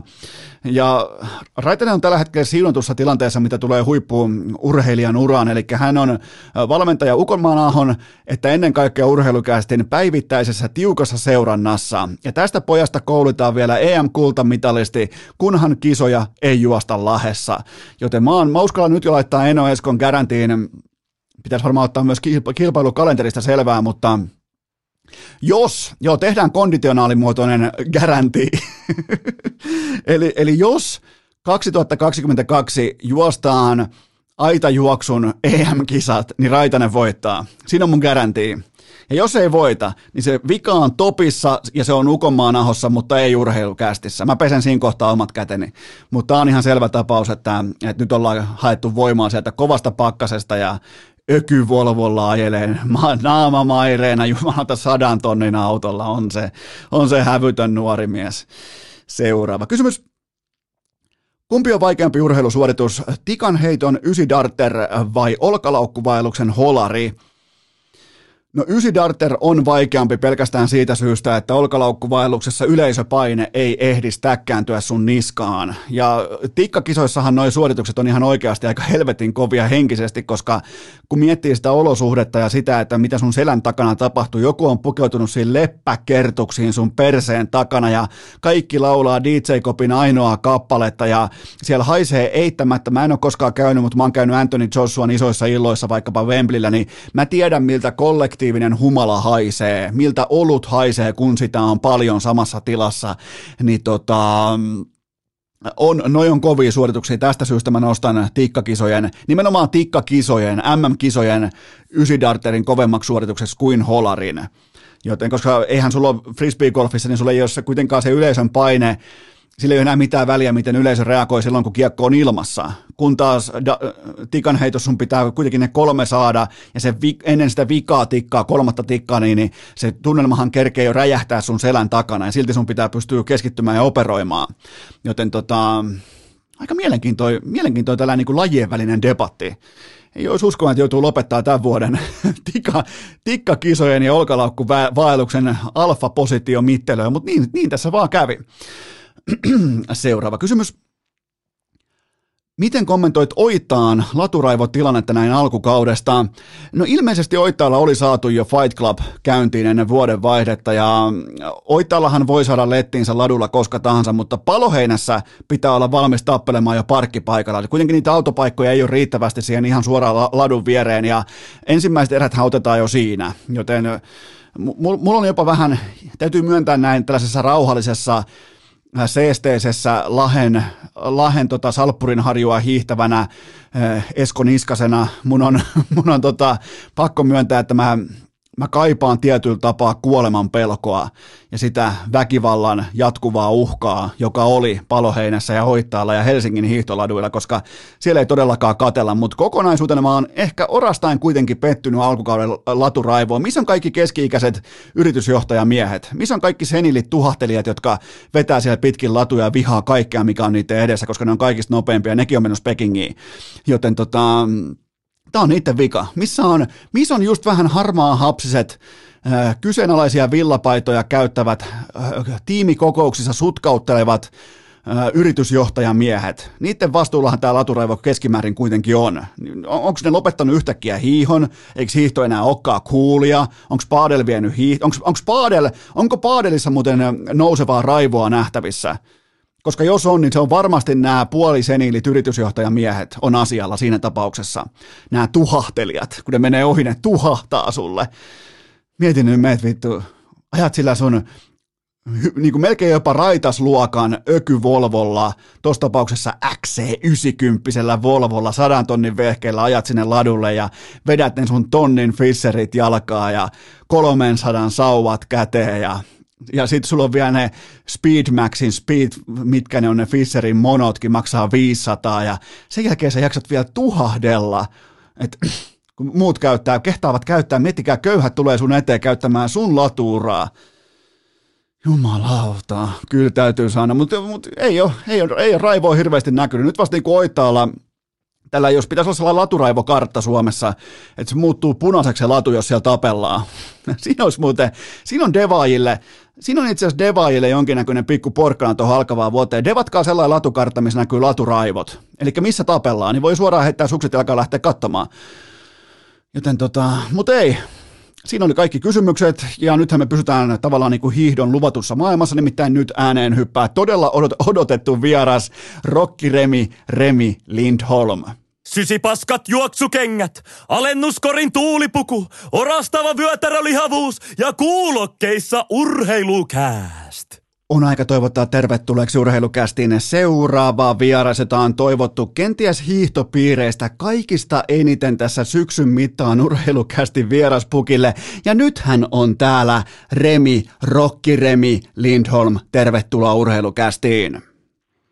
Terve, terve. Se onko Mitä nyt kuiten... mies? Mitäs tässä maksalaatikkoa soin alle? Mä kunnioitan niin paljon sun vierailu. Mä tiedän, että sä oot iso maksalaatikko-fani. Mä päätin, että tota, mä otan kanssa maksalaatikko startit, niin voidaan oikeastaan aloittaa tuosta, että sä oot just lopettanut äsken 15 kilometrin ää, perinteisen tyylin hiihon Sveitsissä, niin onko nyt jo tavallaan niinku, kuinka korkea on sun maksalaatikon tarve tällä hetkellä? No on se suht korkea, että täällä Sveitsissä, niin mä en ole ihan varma, että saako täältä edes maksalaatikkoa kaupasta, että, että tota äsken kävin tuossa ei päivällisellä kisan jälkeen ja taisi olla jotain peronoita ja kalaa ruokana, että ei tässä on nyt maksalaatikkoa syöty reiluun viikko. Miten sä tuut toimeen ton kanssa? Mä ymmärrän siis tällaisena niin kuin kanssa maksalaatikko-fanatikkona, että alkaako vierotusoireet iskemään? No pikkuhiljaa rupeaa, että tota, öö, mielellään rusinoilla tuommoinen maksulaatikko, niin kyllä tekisi hyvää nyt tähän hetkeen. Ai jumala. Meni toi kisa niin vituiksi. Niin. No mikä siinä kisassa meni päin persettä? Se, kaikki tietää, että ensin Kerttu voitti ää, tota, naisten kisan, sen jälkeen Iivo voitti ää, miesten kisan, niin mikä sulla meni vihkoon? Sijoitus oli 55 ja selässä oli Kläbo heti alkuunsa, mutta tota, mikä meni vihkoon? No rehellisesti niin en jaksanut vaan hiihtää. Ei siinä, niin sen kummempaa selitystä, että ei riittänyt vaan kunto tänään. Oliko, oliko suksi että kohdallaan?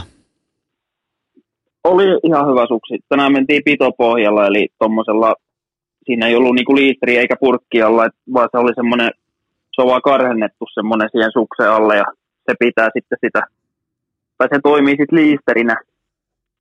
Ja niin, se oli tuommoinen niinku aika ekstreme keli, tuli lunta aika paljon ja ja näin. Että ei kovin niin kuin usein hiihdä tuommoisella pitopohjalla. Ehkä kerran kahteen vuotta. Ihan näin harrastehiihtelijänä kysyn, että toimiiko se teillä huippuhiihtäjillä samalla tavalla, kun mä, mä pystyn suurin piirtein ekan 500 metrin aikana sanomaan itselleen, että okei, tänään on ihan täyttä paskaa, mutta hiihetään kuitenkin, niin, niin toimiiko se teillä huippuhiihtäjillä samalla tavalla, että sen tietää heti, että no voi vittu, tästä, tästä ei tule yhtään mitään, että louhitaan silti läpi?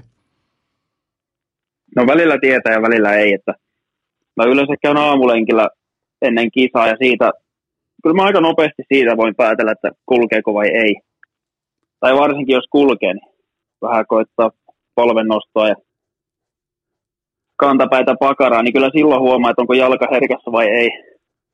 Okei. Okay. Sitten jos, ei, jos, on, jos on huono päivä, niin sitä ei huomaa ehkä yhtä hyvin, että se huomaa vasta kisan aikana muutaman kilometrin jälkeen, että, että nyt meni vituiksi. Onko se vaan sitten silleen, että kun on se hyvä päivä, niin se naistii kaikesta, että ruoka maistuu ja paskaan kiinte, kiinteitä ja hyvä aamupaska alle ja sen jälkeen kamat päälle ja kohti latua, niin kaikki menee nappia. Heti kun lähtee, lähtee siihen hiihtämään, niin huomaa, että on tavallaan niin kuin lentoa, lentoa siinä potkussa. Niin onko se ihan niin yksinkertainen asia, että on todella kuumia ja sitten on todella kylmiä päiviä, noin niin kuin tuloksellisesti? No kyllä se aika lailla tolleen menee. Ei toki ihan suoraan voisi sanoa, että, että niin kuin tiedät aina ennen lähtöä, että meneekö hyvin vai huonosti. Esimerkiksi tuolla Rukolla, kun otin ekat maailmancup-pisteet, niin mulla ei ollut kyllä mitään haju ennen lähtöä, että, että on 26. eli niin kuin pisteellä. Jännitti kyllä aika paljon tuossa ennen kisaa ja sitten lähdin siihen ja olinko mä ekassa väliajassa joku vajaa 40 ja siitä nousin koko ajan. No hyvät kisat on yleensä mulla aika nousujohteisia. Niin ja se oli myös Nyt se, missä oli... kyllä vähän aiheesta, aiheesta ohi, mutta Ei mennyt yhtään, tämä on urheilukäs, tässä ollaan aina aiheessa, niin se oli siis se kisa, missä oli pahemman kerran myös munat jäässä. joo, se oli kyllä paha.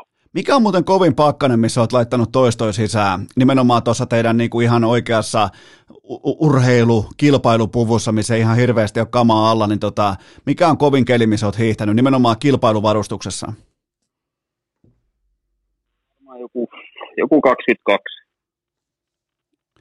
Okei, että se kuitenkin... taisi olla viime talvena, viime talvena tuolla Siilinjärvellä. Se oli yhteislähtönä 10 kilsaa, taisi olla ton Herolan Ilkka oli esimerkiksi vastassa. Et se oli aika kyl, kylmä päivä ja mä muistan, kun Herolalla niin silmät jääty kiinni kisan aikana. Se, se ei nähnyt mitään kisan jälkeen. Piti ottaa hymyilykuva siinä kisan jälkeen, niin sillä oli silmät kiinni, kun ne oli jäätynyt kiinni noista ripsistä. Eli siis, siis ymmärsikö nyt oikein, että Herola paino maali käytännössä sokkona? Joo, kyllä. Siinä on muuten aika aito hiihtäjä, koska tavallaan latu aina vie yhteen suuntaan kerrallaan, niin, niin tota, toi on aitoa, että ei, anna, niinku, ei tuhlaa energiaa siihen, että aivot käyttää kapasiteettia näkemiseen. Niin toihan on tavallaan niinku, ö, energian säästämistä suorastaan. Kyllä, kyllähän siellä taitoakin vaaditaan, kun se oli vielä vapaan kisa ja Pertsala, niin siinä on kuitenkin Pertsan ladut, niin, jotka vie sut, sua johonkin suuntaan, mutta vapaalla, niin aika kova veto. Okei, mennään tota, sä oot siis tällä hetkellä langan päässä suorana tuolta Sveitsin ää, ää, Lenzer Haideni, Haidenista, miten toi sanotaankaan, Lenzer Haidesta, onko nyt sitten siirtymä tämän jälkeen, taitaa olla Oberstdorfi, ei mennä kuitenkaan sinne ihan vielä, nimittäin mulla on sulle muutama lämmittelykysymys. Ää, ensimmäinen lämmittelykysymys kuuluu näin nyt sitten Remi, että sä kokeilit ihan selvästi Lillehammerin viestissä tällaista niinku ujoa aurataktiikkaa kärkipaikalta, niin miten toi aura otettiin vastaan kilpaveljen osalta siinä kolmososuudella? Joo, se oli tuommoinen alamäki. Mä hiihin ton Spitsovin kanssa, oltiin kahdestaan irti ja sitten ne ajoi takaa meidät kiinni ja sitten ei kukaan oikein halunnut vetää ja ne vähän yritti saada, että mä vedän niille, mutta sitten mä rupesin auraa siinä alamäessä ja ei ne oikein siitä tykännyt. Esimerkiksi toi Holland, niin se, se muris mulle siinä alamäessä. Okei, Ihan kuulosti joltain ko- koiralta kuulosti. okei, voit sä antaa, voit, voit, ihan, ihan kirja, niinku, eläin ihan niinku kirjaimellisesti. voit, voit sä antaa, niinku, tota, i- mä itse koira-ihmisenä arvostaisin tällaista niinku ääninäytettä, että onko se, onko se enemmän sellainen sähinätyyppinen vai sellainen syvä murina? Se oli ihan to, aika suht aggressiivinen semmoinen. Mm, mm, mm. Ai jumalauta, sä sait siis sait tähtihiihtäjän murisemaan alamäessä, toi on kova. Joo, Mutta tavallaan se muistaa tästä lähtien sun nimen, ei, ei välttämättä hyvästä syystä, mutta jostain syystä se muistaa nyt sitten Lindholmin tästä lähtien ladulla, niin onhan sekin jotain. niin no ehkä takatukasta muistaa, kun oli siinä hetken perässä. Se oli kyllä kova, kun sä päätit, että otetaan tähän pikku aura, mutta, mutta se, oli, se oli kyllä kovaa rallia, sä lähdit ykkösenä siihen osuudelle ja, ja Iivo tuli sitten tota, ää, Iivo toi sulle niin kuin, ää, näkymättömän kap, ää, kapulan ykkösenä ja sen jälkeen lähit aika kovia nimiä vastaan hiihtämään, niin, niin oliko, oliko, oliko toistaiseksi uran, uran kovin paikka? Olihan se joo, siinä mä oottelin mun vuoroa, että mä pääsen just vetää sitä kolmososuutta ja katoin siitä screeniltä, stadionin screeniltä, että Iivo on lähtenyt irti, että, että voi vittu. Ja siinä fyssari taputteli olkapäätä, että hyvin se menee. Ei se ihan hirveästi lämmittänyt tai niinku tuonut niinku lisää potkua, mutta kyllä sitten lähdettiin ja ainoa tavoite oli siinä roikkua perässä. Ja kyllä mä nyt jotenkin siinä roikun. Vähän harmittaa vieläkin jälkeenpäin, kun hyydyin siihen stadionille, mutta mä muutama sekunni annoin sitten niille. Toi on kyllä paha, kun tavallaan kun tekisi mieli kannustaa Iivoa, että hei Iivo, ota irti siihen, mutta sitten taas toinen osa sielusta sanoo, että Iivo, nyt, nyt, nyt rauhoitu, rauhoitu Herran Jumala. Joo, mutta se oli siis, en mä ole yhtään katkera tai mitään, että Iivo tuli kärjissä. Sitten tosi hyvä veto siltä. Se on, se on just ja näin. niitä urheilu, urheiluhan on rajojen testaamista. Se on, se on nimenomaan tuossa teidän lajissa se on, tai pitäisikö jopa sanoa meidän lajissa, koska itsekin on nykyään hyvä, että ne on ilmoittautunut jo Finlandia hiihtoa, tässä on niin kovat hiihtohöyryt päällä, mutta ää, toinen Lämmin... Mä katsoin, että oli tullut hi- hiihtovaatteita, oli just tullut. Joo, niin on totta kai urheilukästin, urheilukästin hiihtoseura, johon tota, kun ei oikein ole mitään seuraa tai pitäisi varmaan oikeasti niin kuin hiihtää tai osata hiihtää, että pääsisi johonkin seuraan, niin päätin perustaa sitten oman. Haluatko liittyä? Voisin mä liittyä. Paljon sun siirtosumma on? no ei se, ei se iso No mä tuon, Mä sen verran paska. no mä tuon tota, mä tuon Saarioiselta laatikon, laatikkollisella, sellaisen konttilavallisen mä tuon maksalaatikkoon, niin onko siinä hyvä sopimus? No semmonen ja vaikka kossupullo siihen kylkeen. No ilman kossua mä en olisi lähtenyt edes sun kanssa neuvottelemaan, mutta tota, seura- seuraava lämmittelykysymys kuuluu näin, että onko sun mielestä, koska mun mielestä ei ole, niin onko sun mielestä sprinttihiihto ollenkaan edes hiihtoa? No eihän se oo. Eihän se oo. Tota. No mun, mun suora mielipide on, että se on semmonen showlaji ja se, niin, ei se kovin kiva ole. Eikä, ei se, sitä ole kiva katsoa, eikä sitä ole kiva niinku, itse toteuttaa. Mä kattelin tuossa vähän nimittäin sprinttiä, niin mä laskin yhteensä, että äh, tota, Kläbo otti yhteensä sen koko kisapäivän aikana yhdeksän potkua tosissaan. Se riitti äh, sprintti niin kuin kultamitalliin. Niin jos, jos sun riittää yhdeksän mitä tahansa asiaa mihin tahansa mitaliin, niin mä joudun perumaan sen lajin. on, on mullakin joku roti. Plus että se, että mä oon tota, jotenkin niinku, mun mielestä hiihto alkaa vasta kymmenestä kilometristä eteenpäin. Silloin, silloin ehkä on vähän jo lämmin. Toki te olette jo aika nopeasti siinä maalissakin, mutta normihiihtäjällä alkaa olla vähän lämmin ja näin poispäin. Ja eka taukokin on kohta edessä, niin, niin mikä on sulla sellainen raja, että sulla vähän niin kuin alkaa vasta hiihto? Mitäköhän sanois? About, jos lenkkiä hiihtää, niin 20 30 kilometriä niin alkaa. Ja sitten kisassa, niin jos hietään 15, niin siinä on puolessa välissä, niin tietää, että nyt pitää ruveta hiihtää. Niin, Okei, eli se menee, se menee tolla tavalla, mutta eli nyt ollaan siis Remi Lindholmin kanssa ollaan peruttu kokonaan sprinttihiihto oikeiden urheilulajien joukosta ja ollaan siitä kivasti sitten samalla sivulla. Seuraava kysymys kuuluu näin, että sun treenikaveri, se lähestyi mua inboxissa, sait kertonut ilmeisesti hänelle, että sä tuut urheilukästiin vieraaksi, niin se heitti mulle jonkun aika suolapurkin tuoksuisen kysymyksen liittyen sun ää, tota, harjoitusleireihin, mutta Piru, kun mä en muista tämän kysyjän nimeä, enkä tarkkaa kysymysmuotoa, mutta kerropas nyt, mitä näillä harjoitusleireillä vaikkapa kesäkaudella tapahtuu. Oliko se nyt sitten vaikka Vuokatissa vai missä se onkaan, niin tota, mitä siellä on oikein tapahtunut, koska se oli aika hyvin esitetty se kysymys, että siellä on, vissiin, siellä on kikkailtu kaiken näköistä. Niin, no, no riippuu varmaan re, reenileiristä ja reeniseurasta, mutta tota, öö, no, noita B-maajoukkueleirejä, niin niitä on ollut kuusi kappaletta. Niin siinä on ehkä vähän totisempi meininki siinä. Sitten kun omalla leirillä, niin no on siinäkin, silloin re, niin kuin, liikutaan aika äärirajoilla niin kuin reenien suhteen. Niin, eli kovaa, kovaa mennään molemmissa. Niin, mutta sitten omilla leireillä niin mennään vielä kovempaa. No mikä se, mikä se erottaa ne omat leirit? Kuinka kovaa siellä sitten mennään?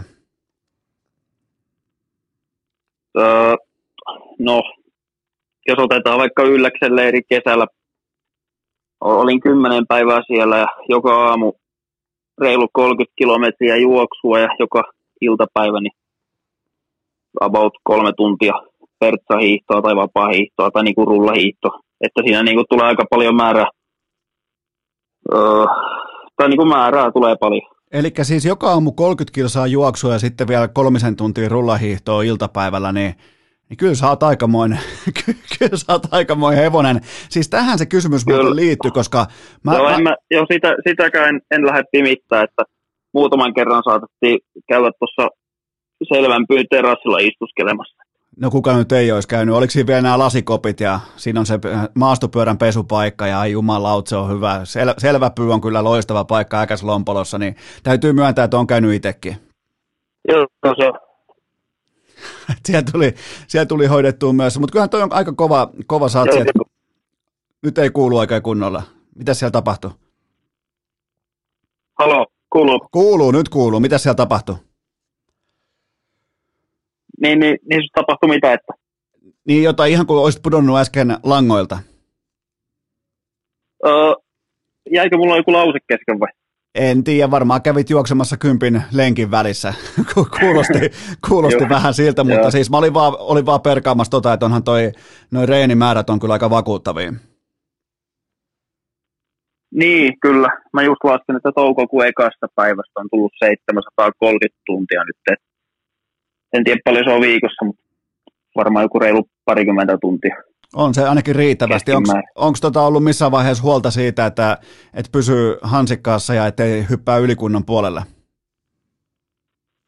No liikut aika rajoilla kyllä koko ajan, mutta se on varmaan se riski on otettava.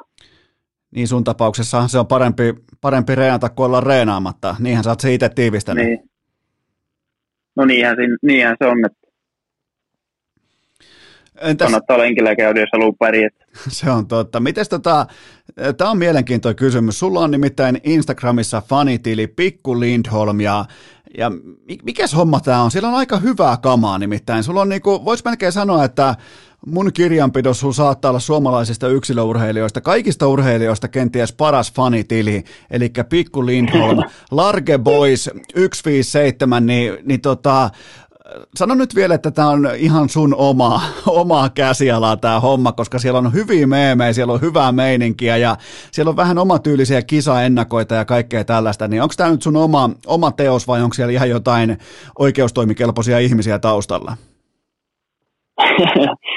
Hyvä kysymys. Tota, mä en ole itse en ole sen takana ollenkaan, että mä en itse tiedä yhtään, että se henkilön nimeä tai ikää tai mistä päin se on, mutta me chattaillaan välillä tuolla inboxissa ja alun perin se on niinku tuolta ylilaudalta tuommoinen talviurheilun seurantalangalta, niin talangasta niin lähtöisin, niin tuommoinen inside juttu, niin siellä on tuommoisia aika paljon hiihtofaneja, niin sieltä niin kuin lähtöisin. Se on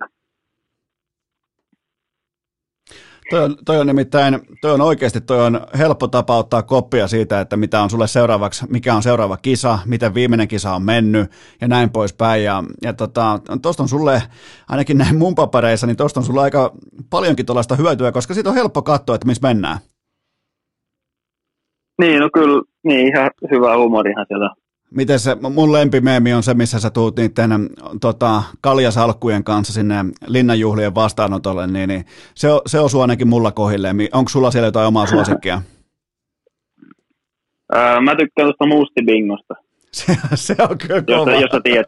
Joo, tiedän. Se, se, se, se on kyllä kova. Ja, ja, ja sitten kun vielä pystyy lukemaan ne mustipingon kohdat ihan Jauhojärven äänellä, niin tota, siinä, pää, siinä pääsee kyllä. aika hyvin fiilikseen mukaan. Jep. Okei, okay, viimeinen lämmittelykysymys. Sä sanoit urheilulehdessä, että sä ihailet James Hetfieldia, niin mikä on sun kirjanpidossa, sun papereissa Metallican paras kappale? Uh, tässä viime, aiko- viime aikoina mä oon aika paljon kuunnellut tota Fade to Blackia. Siitä mä tykkään. Oho, katos vaan, meillä, meillä on sama. Meillä on sama suosikki Onko näin? On, todella oh, kova. Kyllä. Ehdottomasti kova. Onko toi sellainen biisi tai sellainen tota, ylipäätään toi Metallikan aikakausi tuolta vähän kauempaa, niin onko se, sitä, onko se niinku sellaista energiaa, kun sä laitat sen korville, niin jaksaa vetää näitä 90 kilsan lenkkejä?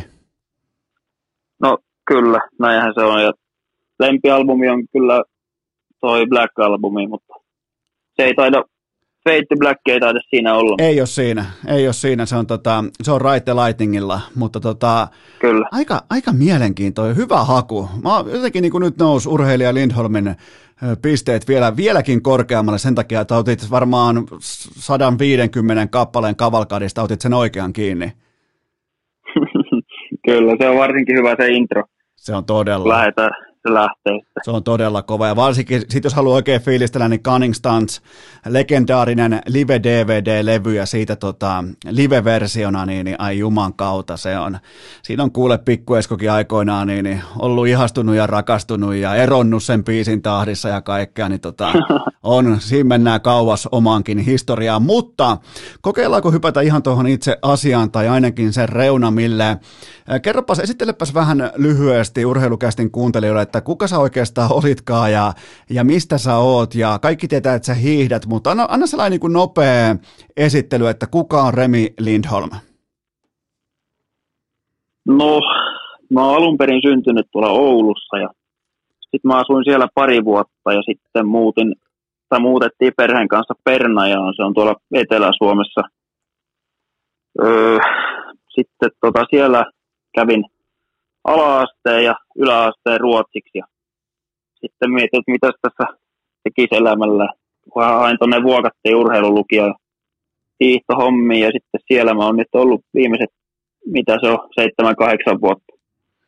Okei. Okay. Mutta Eli... urheilu, urheiluparissa on koko ajan, tai koko elämä oikeastaan tullut niin kuin oltua, että pudista pelannut ja kestävyysjuoksua harrastanut ja vähän kaikkea yleisurheilua sitten päädyin tuohon hiihtoon. Kymmenen vuotta pelasin kyllä pudista, että se oli ehkä se niin kuin ykköslaji tai kakkoslaji yhdessä vaiheessa. Milloin, milloin toi hiihto, missä iässä toi hiihto alkoi ottaa sitä niin kuin ykköslajin valtikkaa? Se oli varmaan siinä yläasteen aikoina, että varmaan joku kahdeksalla, kahdeksannella luokalla, niin silloin lopetin tuon fudiksen, kun piti tehdä päätös, että kun toi fudiski maksaa jonkin verran ja hiihtokin on aika kallis laji, niin molempia ei oikein pystynyt eikä aikakaan riittänyt molempiin. Miten, miten kallista muuten hiihto, mä en ole koskaan pohtinut sitä nimenomaan junnuhiihtäjän kantilta, niin, niin miten kallista hiihto, ei nyt mitään numeroita, mutta jos se heittää vaikka perspektiiviin, niin monetko sukset vaikkapa pitää olla ihan niin kuin kilpailua janoavalla junnuhiihtäjällä? Hyvä kysymys. Tota, no ensinnäkin no lähdetään monoista, niin monot on aika kalliit, nuo hiilikuitumonot, ne on varmaan, mitä ne voi, lähellä 500 euroa voi varmaan olla. Ja sitten suksia, niin pitääköhän olla, vesikelille pitää olla eri, eri parit ja pakkaskelille pitää olla eri parit ja sitten pitää olla pertsat ja vapaat, vapaan sukset, niin kyllä siihen nyt helposti kymmenen paria varmaan tarvii. Joo, kyllä mulla on myös sellainen tuntuma, että ei se, vaikka ajatellaan, että okei, laita sukset jalkaan ja monot jalkaan ja mene hiihtämään, niin, niin mutta sitten jos lähdetään tähtäämään kohti huippua, niin kyllähän jokaiselle kelille ja jokaiselle erityyppiselle lumelle ja ihan mille tahansa, niin kyllähän siinä melkein vähän niin kuin eri kamat pitää olla ja, ja tota, ei, se, se ei halvalla tuu. Niin kyllä, sitten se riippuu toki vähän tasosta ja iästä, että mun pikkuveli on 12-vuotias, niin silloin onko sillä kahdet pertsat ja kahdet vapaan sukset, että ei se nyt mikään ihan välttämättömyys ole, että sulla on kymmenen paria suksia, että sä voit pärjätä. Tähtääkö sun pikku, pikkuproidikin kohti huippua? No kyllä se visti vähän tähtää. Mä vähän valmennan sitä ja näin. On se mua lahjakkaampi hiihtohommissa. Mä oon nimittäin nähnyt on tota, noita äh, Instagram-videoita, joissa te olette yhdessä reenaamassa, niin sehän pysyy hyvin sun vauhissakin mukana. Joo, se on kyllä kova, ja sitten yritän vähän itse olla siinä esikuvana tai sillä näyttää esimerkkiä, että miten hiihetään. Ehkä silloin aikoina niin olisi toivonut, että joku olisi sillä auttanut niin kuin itseäkin, joku semmoinen vähän vanhempi hiihtäjä. Ketäs, tota, ketäs esikuvia sulla oli? Ei välttämättä tällaisia niin kuin arkipäiväisiä mentoreita siitä läheltä, mutta ketä esikuvia sulla oli silloin, kun sä olit ihan junnuhiihtäjä? Varmaan Lionel Messi. No niin, aika hyvä, mutta sehän on kova hiihtäjä. Vähän no. kokonen, mutta tota, helvetin, hel, helvetin tekninen hiihtäjä. Jep. Kyllä YouTubesta tuli katsottu aika paljon highlights-klippejä siitä. Okei, eli se on sun suosikki hiihtäjä. No, jos on kaikkien aikojen paras urheilija, niin tavallaan se, sehän käsittää myös hiihdon. Kyllä, kyllä mä sitten Hion puolelta niin Matti Heikkisestä tykkää ja Petter Nordhygistä. Okei, toi on kova. Mä, mä taas on sua vähän vanhempi, niin tota, mulla on arvatut, arvatutkin nimet tuolta karpaaseista ja näin poispäin. Sitten sellaisia, Kyllä. sellaisia tota, suuria legendoja sieltä, mutta onkin mielenkiintoista kuulla, että mutta se ei ole lainkaan harvinaista tai mitenkään erikoista, että jos harrastaa lajia X, niin, niin että se esikuva löytyykin vaikka lajista Y, niin kuin sulla hiihteenä, niin se esikuva löytyykin vaikka futiksesta, niin, niin sehän on vaan niin urheilurikkautta. Niin, kyllä. Oliko sun pelityyli futiksessa samanlainen kuin Messillä? No itse asiassa ehkä vähän. Mä olin, mä olin aika pieni, mä tulin vasta murrosikään y- ysiluokalla yläasteella, niin olin aika pieni ja pelasin keskikenttää ja juoksin ylös alas, kun oli sen verran hyvä kunto, kun tuota hiihtokin harrasti ja muuten ei silloin harrastanut sitä. Niin, niin, niin kuin aika pieni oli ainakin, saman kokoinen kuin Messi silloin. Nyt on vissiin vähän kasvanut. Okei, mutta toihan on ihan hyvä, että, on niinku, että jos kysyy, että on jotain yhtäläistä Messin kanssa, niin koko. Sekin on jotain, koska se talenttipuoli, niin se hyvin monilla meistä se vähän laahaa suhteessa Messiin.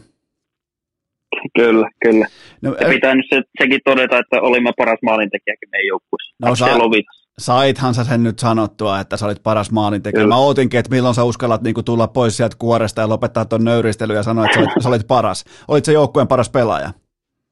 Oli, tietenkin. Hyvä. Mulla oli sama juttu. Se pitää uskaltaa sanoa ääneen vielä vuosienkin jälkeen, koska, koska muuten se on vähättelyä ja muuten se on niin kuin oman historiansa tavallaan niin kuin feidaamista, mutta tuohon liittyen, tuohon harjoitteluun liittyen vielä, että sä oot tällä hetkellä vasta 23-vuotias ja se mikä on hupsun hauskaa, niin joissakin lajeissa saisit jo hyvä, että yli-ikäinen vaikkapa lumilautailussa, mutta nyt taas maastohiidossa saat vasta tulossa kohta siihen parhaaseen ikään, sanotaanko seuraavan viiden vuoden, kuuden vuoden aikana, niin, niin tota, haetaanko tällä hetkellä nimenomaan tuolla ankaralla reenimäärällä sitä, että se pohja, se laajenee, se kehittyy ja sen päälle voi sitten vaan rakentaa, koska sä oot aika vielä kuitenkin enemmän tai vähemmän junnu tohon lajiin.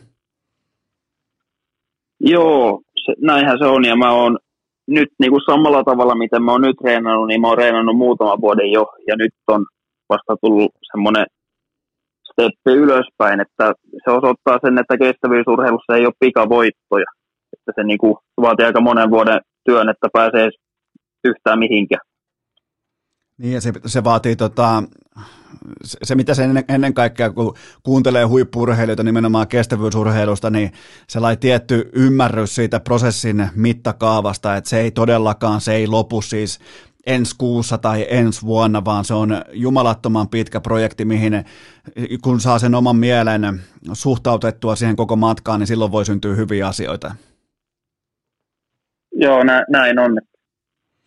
Se vaatii aika paljon niin kuin, mal, malttia ja niin kuin, rohkeutta ja ehkä pitää tinkiä muista asioista sitten sen matkan varrella.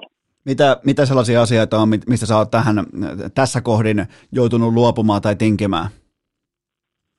No vaikka tässä lyhyellä aika jänteellä, niin joululoma olisi ollut tuossa perheen kanssa vuokatessa öö, tuolla kylpylässä, mutta mä oon tällä Tour de Skillä nyt hiihtämässä yksi hotellihuoneissa koronasta niin kuin, niin kuin eristyksissä täällä. Voisi vois niin kuin paremmassakin paikassa olla, mutta niin, uhrauksia tämä vaatii. Se on, se on ja, ja niitä on vasta helvetinmoinen kasa edessä. Ja anna mulle, niin. joku sellainen, anna mulle joku sellainen pointti sun treenaamisesta, nimenomaan vaikka Mä en ymmärrä mitään hiihdosta, mutta tota, joku liittyen, onko se joku tietty tekninen juttu, mitä sä hiot, tai jotain siitä niinku tekniseltä puolelta, mitä sä haet vielä paremmaksi? Öö, joo, no mun mielestä mä oon aika hyvä teknisesti kyllä, että ei ole oikeastaan mitään semmoista. Kovempaa kuntoa mä yritän saada, että, että tota, mun mielestä vähän liikaa hengästyttää vielä ylämäissä. Paljon sä, paljon sä pystyt kellottamaan siinä hapenottokykytestissä Vuokatissa, missä vedetään päätyä asti, missä Iivo jutteli jotain, että siellä alkaa ysillä se numero, niin millä sulla alkaa?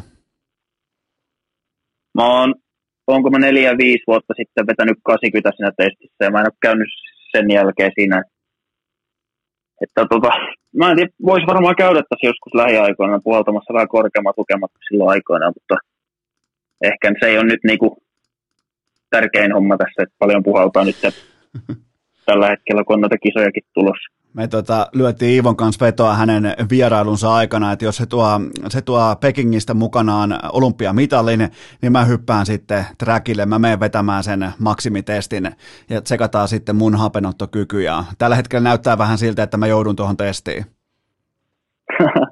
Tai näin taitaa olla.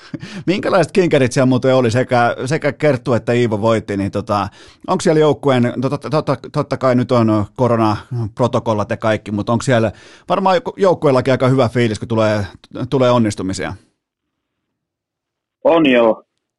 On hyvät fiilikset. Mä en ole ihan hirveästi kerennyt vielä, tai en ole kerennyt nähdä kumpaakaan, että kaikki pysyy aika piilossa ja näin kun on toi korona ja ei kukaan ollut sairastua ja varsinkaan nyt ne kun Iivo ja Kerttu on niin hyvässä kunnossa, niin nythän se olisi niin kuin iso juttu olympialaisia varten, jos, tai katsoa, jos ne nyt sairastuisi, niin en ole kerennyt vielä kumpaakaan nähdä, mutta on kyllä iloinen molempien puolesta.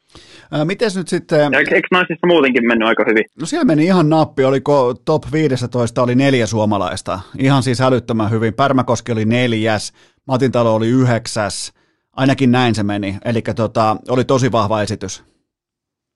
Joo, mä, mä en ole hirveästi kerännyt katsomaan tuloksia, kun vasta äsken tulin tuolta kisapaikalta. Mutta...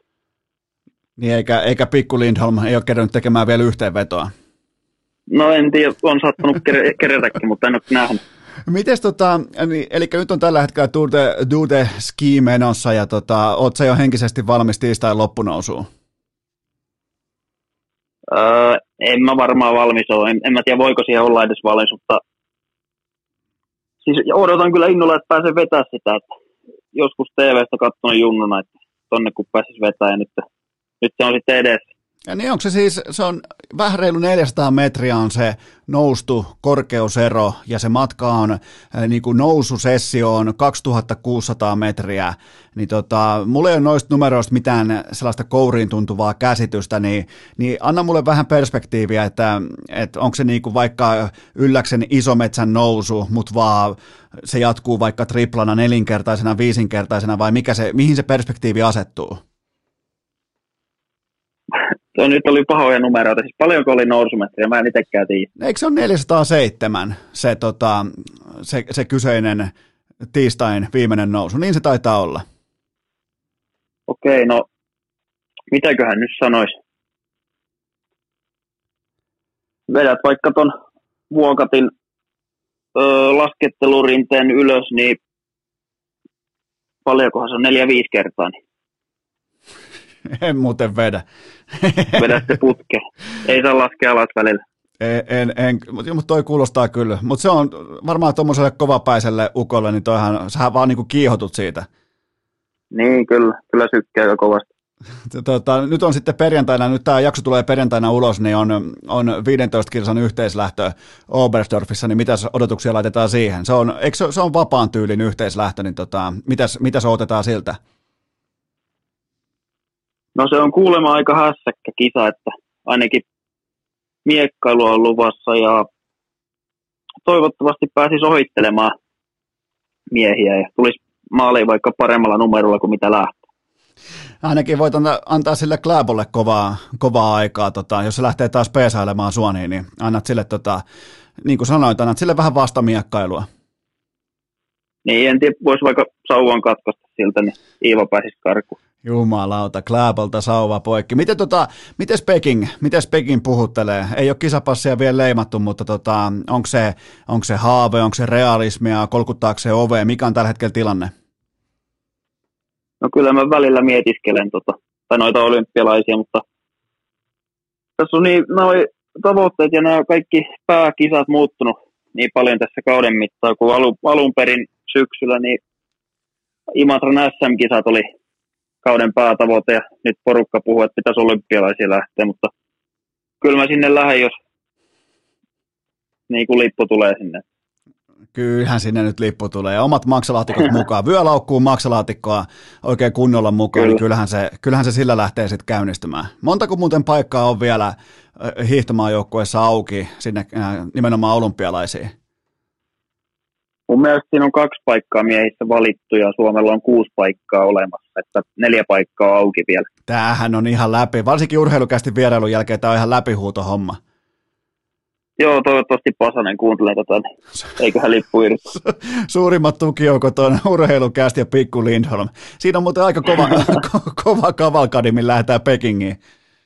Kyllä, kyllä. Mutta hei, ollaan tultu maaliin. Mä oon nyt 33 minuuttia sun kanssa keskustellut hiihdosta ja ollaan vähän päästy asiaakin ja vähän sen reunumille ja nyt urheilukästin kuuntelijat tietää, tietää paremmin. Mistä muuten tulee lempinimi Rokkiremi? Eikö se ole tuo Eskulan keksimä ihan vaan Ylen lähetyksessä? Okei, niin, siitä sen kummempi. niin sä laitat rokin soimaan, kun tavallaan se pitää paikkansa, sulla on metallikaa, vähän ehkä hevimpää rockia, ja sä laitat aina rokin soimaan, kun sä lähdet ladulle, niin kyllähän se, niin kuin, se täsmää aika mukavastikin. Kyllä, ja pitkä fleda löytyy. Ai jumalauta, lähdetäänkö, lähdetäänkö tästä eteenpäin, lähdetään pelaamaan vähän mustipingoa illan, illan ratoksi, ja, tota, ja, ja tota, onko sulla onko sul terveisiä kotiin? Nyt on muuten sellainen hyvä paikka lähettää terveisiä kotiin, koska on, tota, sä oot itse siellä nyt äh, Sveitsistä menossa kohti Saksaa ja näin poispäin, niin, niin, niin tota, nyt on hyvä. Vähän niin kuin vanhan liiton radiotyylillä voi lähettää tota, terveisiä perjantai-aamuksi kotiin, niin, niin anna palaa. No, terveiset äidille ja vaimolle ja tyttöystävälle. on se, on se rockiremi. Ei muuta kuin, ei muuta kuin Fade to Black soimaan ja tota, lähdetään, lähdetään kaikki, kaikki syömään iltamaksalaatikkoa. Mutta hei, tämä oli, nyt opittiin paljon ja tota, kiitoksia tästä vierailusta ja, ja kaikkea parasta sinne tuurille ja sen jälkeen sitten kohti Pekingiä. Niin vielä kertaalleen kiitokset Remi Lindholm. Kiitos. Urheilukää!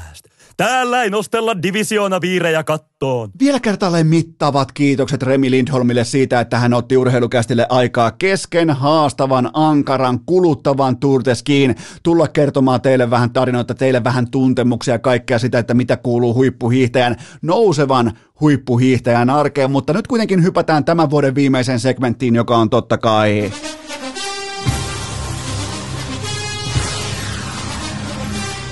NFL kohdepoiminnat viikko 17. Lienee kuitenkin syytä aloittaa tämä kyseinen segmentti toteamalla, että yksi suurista, yksi kaikkien aikojen suurimmista on poissa John Madden, eli tämä taho, joka on keskimäärin opettanut jenkkifutiksen sulle, mulle, meille kaikille tietyllä tavalla, vaikka et sä välttämättä ole suoraan Maddenin kautta oppinut lajia tai hänen selostuksiensa, hänen kommentointinsa, hänen valmennuksensa kautta oot tehnyt näitä oppimerkintöjä itsellesi, mutta Äh, keskimäärin meitä kaikkia kuitenkin, tätä sukupolvea, kokonaista sukupolvea, ja, ja, ja niin kuin hyvä, ettei meidänkin fajoja, niin potentiaalisesti päde se tosiasia, että me ollaan jollain tasolla oppimme saatu John Maddenin uskomattoman kyvyn, opetuskyvyn kautta, joten todellinen legenda on keskuudestamme poissa ja, ja, ja tota, e, ei voi muuta kuin lähettää surunvalittelut sinne hänen läheistensä suuntaan. Ja yksi suurimmista legendoista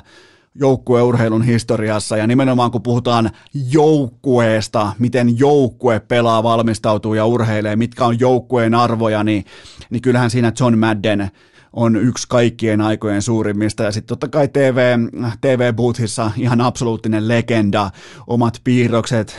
Troy Aikmanille piirtää parran, missä parran pitäisi olla. Ja äh, Thanksgivingillä, eli kiitospäivänä analysoi näitä tota, kalkkunoita, montako jalkaa, niin se piirtää niihinkin, että hei, tuossa on jalka, tuolla on jalka, tuossa on vielä kaksi jalkaa, piirtää äh, enemmän kuin legendaarisella keltaisella kynällään näitä merkintöjä suoraan lähetykseen ja on siis ja totta kai sitten EA Sportsin äh, NFL Madden peli, niin sehän tulee John Maddenista ja, ja se on instituutio, se on, se on käsite. Ja täytyy myöntää, että itsekin on lajia tullut itselle opetettua nimenomaan Ask Madden nappu, napukan, nappulan kautta, joten todellinen legenda ja, ja tota, lämmöllä, lämmöllä muistelen. Ja onneksi sain, onneksi hyppäsin NFL katsontaan mukaan niin aikaisessa vaiheessa, että sain itse vielä nauttia Sunday Night Footballista, kun siellä oli Al Michaels ja John Madden äh, selostamossa. Ja mullahan on siitä tämä mun legendaarinen tauluki seinällä, jossa on siis Al Michaels ja John Madden. Siinä toki ne,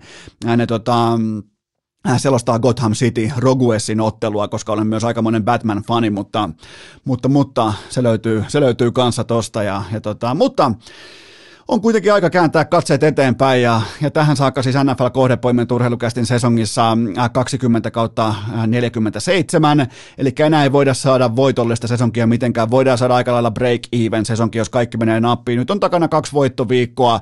Mulla on ihan täys mysteeri, että miten tällä kaudella ei tullut kuin 1-0 kautta kolme viikkoa ja miten on tullut ei yhtään kolme kautta kolme viikkoa.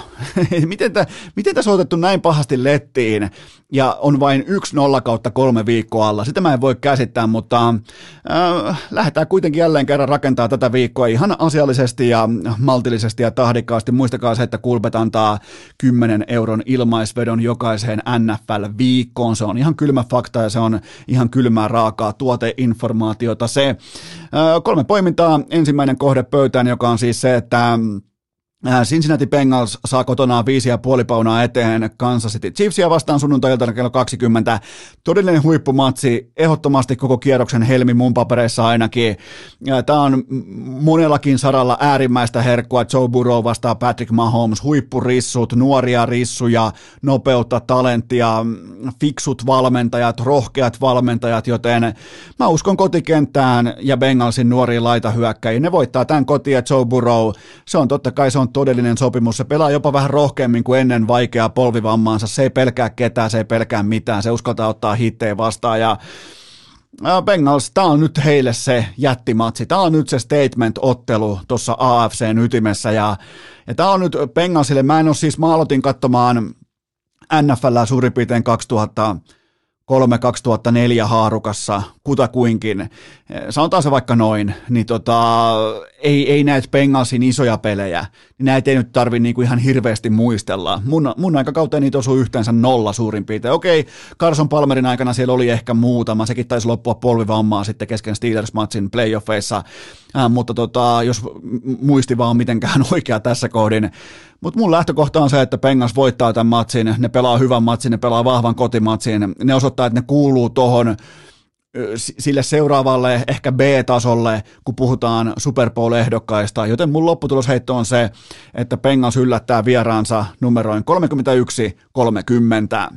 Toinen kohdepoiminta on se, että Philadelphia Eagles voittaa Washingtonin ihan pystyyn ja se spreadi on miinus kolme ja puoli paunaa, eli Philadelphia miinus kolme ja puoli paunaa liuskalle. Tämä pelataan sunnuntai-iltana kello 20. Ne pelaa vieraissa Washington football-tiimiä vastaan.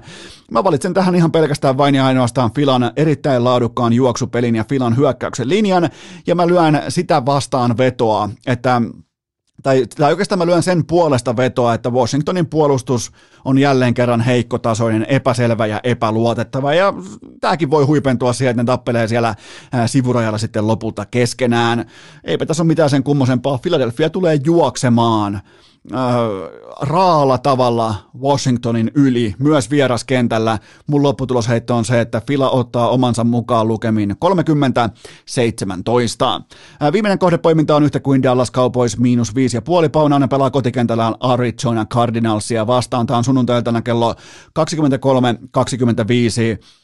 Äh, Dak Prescott pystytti ampumaan galleria Washingtonia vastaan viikko sitten ja Dallas on Super bowl kaliberin joukkue ja Arizona taas. Mun on pakko, mun on pakko nostaa kättä pystyyn, mä olin väärässä Arizonan tiimoilta. Se joukkue onkin oikeasti fraud. Se on huijaus, se on huijari. Ne jää tällä hetkellä kiinni, ne on alastomuuden tilassa, niillä ei ole mitään, minkä taakse ne voi verhoutua ja mun on pakko siirtää Arizona sivuun vakavasti otettavien Super Bowl-ehdokkaiden joukosta. Ne ei ole mitään ilman Dian DeAndre Hopkinsia, joten äh, Tästä tullaan näkemään ylikävely. Mun loppu, lopputulosheitto on se, että Dallas niputtaa lintuparven numeroin 34-24. Eli kertauksena Bengals plus 5,5, Eagles miinus 3,5 ja Cowboys miinus 5,5. Sellainen kästivuosi. Taisi olla muuten tuommoinen 130 jaksoa suurin piirtein. Sen mä laskin, että tasan kerran kolmeen päivään pullahti keskimäärin koko vuoden ympäri. Kerran kolmeen päivää pullahti urheilukästi jakso ulos. Se, se on aika, se on sopivasti. Se on just hyvin. Se on silleen riittävästi, ei liikaa eikä liian vähän, mutta nyt täytyy myös myöntää, että, että, tota, että, että näin paljon ei tule jatkossa. Että aion kunnioittaa myös tämän meidän piskuisen pien, pien tota, kommuunimme muitakin arvoja, kuten vaikka yhteiset lomat tai yhteiset tauot tai hiihtoleirit ja näin poispäin, ja ettei koko aika olla vaatekomerossa ja, ja tota, vääntämässä selkää kyttyrälle, mutta ei tämä niinku, ei vaadi mitään, mitään juhlapuheita tämä vuosi. Tämä oli, tämä oli väkevä vuosi ja mitähän tämä oli, 128 jaksoa varmaan yhteensä. Miettikää, että täältä löytyy sellaisia podcasteja täältä Suomesta useimmiten isojen pörssiyhtiöiden jostain. Tai niin täältä löytyy kosolti sellaisia podcasteja, jotka kutsuu vaikka kymmentä jaksoa tuotantokaudeksi. Jos sulla on paljon kerrottavaa ja saat huono suustas niin kuin minä, niin eihän sulla kymmenen jaksoa riittäisi kertomaan yksittäistä asiaa. Siis kymmenen jaksoa saattaa kertoa, äh, saattaa suurin piirtein riittää siihen, että sä pääset yli, yli siitä tosiasiasta, että Vatanen tai Ristolainen ei kumpikaan kuulu olympialaisiin niin sitä kutsutaan kymmenen jakson otannaksi. Niin täällä on ihan vakavissaan puhuvia podcasteja, jotka, ja ne vielä luennoi noista podcasteista tuolla muille ihmisille. Mua pyydetään tällä hetkellä luennoimaan pitkin Suomea, että hei, tuu kertomaan, niin mä vastaan niihinkin, että mä oon ihan ruukie. Että katsotaan sitten suurin piirtein, että 500 jakson jälkeen voi vähän jo ilmoittaa, että okei, että varmaan mun, mun niin päätyökuva on podcastaminen. Mä vähän ymmärrän alusta suurin piirtein siitä, että mitä tämä mitä tämä arki, tämä grindaaminen voisi olla, mutta sitten ehkä tuhannen jakson jälkeen alkaa olla jo sellainen äh, taso saavutettu, että silloin siitä voisi jo ehkä kehdata kertoa jollekin toisellekin, että miten tämä arki toimii ja miten tämä prosessi pyörii, mutta että tehdään joku 17 jaksoa podcastia ja mennään pitkin Suomen, minä olen podcastaamisen asiantuntija. Voi kuule, sä et ole yhtään mitään, meistä kukaan ei ole yhtään mitään. Me kaikki ollaan alhaisinta paskaa ja tohon on hyvä lopettaa, täydellistä lopettaa urheilukästi vuosi 2021, eli nyt vaan tilinpää, äh, tilinpäätöstä pakettiin ja heti perään selkää kyttyrälle. Urheilukästä ei ota taukoja tässä kohdin, joten tehdään nyt sellainen yhteinen sopimus. Me nähdään, me ei ainoastaan kuulla, vaan me nähdään välittömästi vuoden alussa. Mä haluan, että kukaan teistä ei muni mitään ylimääräistä minkäänlaisen raketin kanssa järkipäässä. Mieti kuinka, mieti kuinka, ja jos ammut raketteja, mä en, mä en pysty sua nyt dissaamaan, mun mielestä se on aika demari tapa viettää hauskaa, mutta joka tapauksessa, ää, ää, jos ammut raketteja, niin laita edes Eno Eskon toiveen mukaisesti, laita itsellesi suojalasit päähän, eikä mitään hauskoja nopeita tai mitään hauskoja vitsilaseja, vaan laita kunnon, kunnon suojalasit. Laita vaikka hitsauskypärä, jos oot porilainen, sä tiedät mikä se on, laita vaikka hitsauskypärä päähän tai laita vähintään laskettelulasit päähän. Älä tee sitä muiden takia, älä tee sitä mun takia, vaan tee se itses takia. Se on kaikista typerin paikka, missä sä voit menettää sun näkökyvyn tai jopa jotain pahempaa. Kaikista typerin paikka. Sen mä lupaan. Mietin vielä tuollaisen niin kuin vähän SDPn tuoksuisen hauskanpidon, kun ammutaan jotain ruutia taivaalle ja esitetään, että olisi hauskaa. Niin ei näin. Joten tota, laita, laita, turva, laita suojalaiset päähän, laita hitsauskypärä päähän, laita, laita mitä tahansa päähän, joten tota, suojaa itseäsi noina, noina tunteina, kun ammutaan raketteja taivaalle, taivaalle tässä maassa. Joten tota, se on mun toivomus. Joten ei mitään, laitetaan tilinpäätöspakettiin ja selkää kyttyrälle ja tehdään sellainen yhteinen sopimus, että mm, ensi vuoden ensimmäisenä maanantaina jatkuu. Nyt alkaa viikonloppu. Tuskin on elää hoppu. Voit puolella viikkoa vetää, se tuskin stressaa ketään. Viikonloppu. Tuskin on kellä hoppu. Voit puolella viikkoa vetää, se tuskin stressaa ketään. Älä tuu tuomitsemaan. Tämäkin jakso oli kuin kääriän keikat. Ketään ei tullut paikalle. Kukaan ei ostanut lippua. Edes avin tarkastaja ei saapunut paikalle. Muistakaahan lapset, ennemmin suora luovutus kuin nolorimpuilu peliä.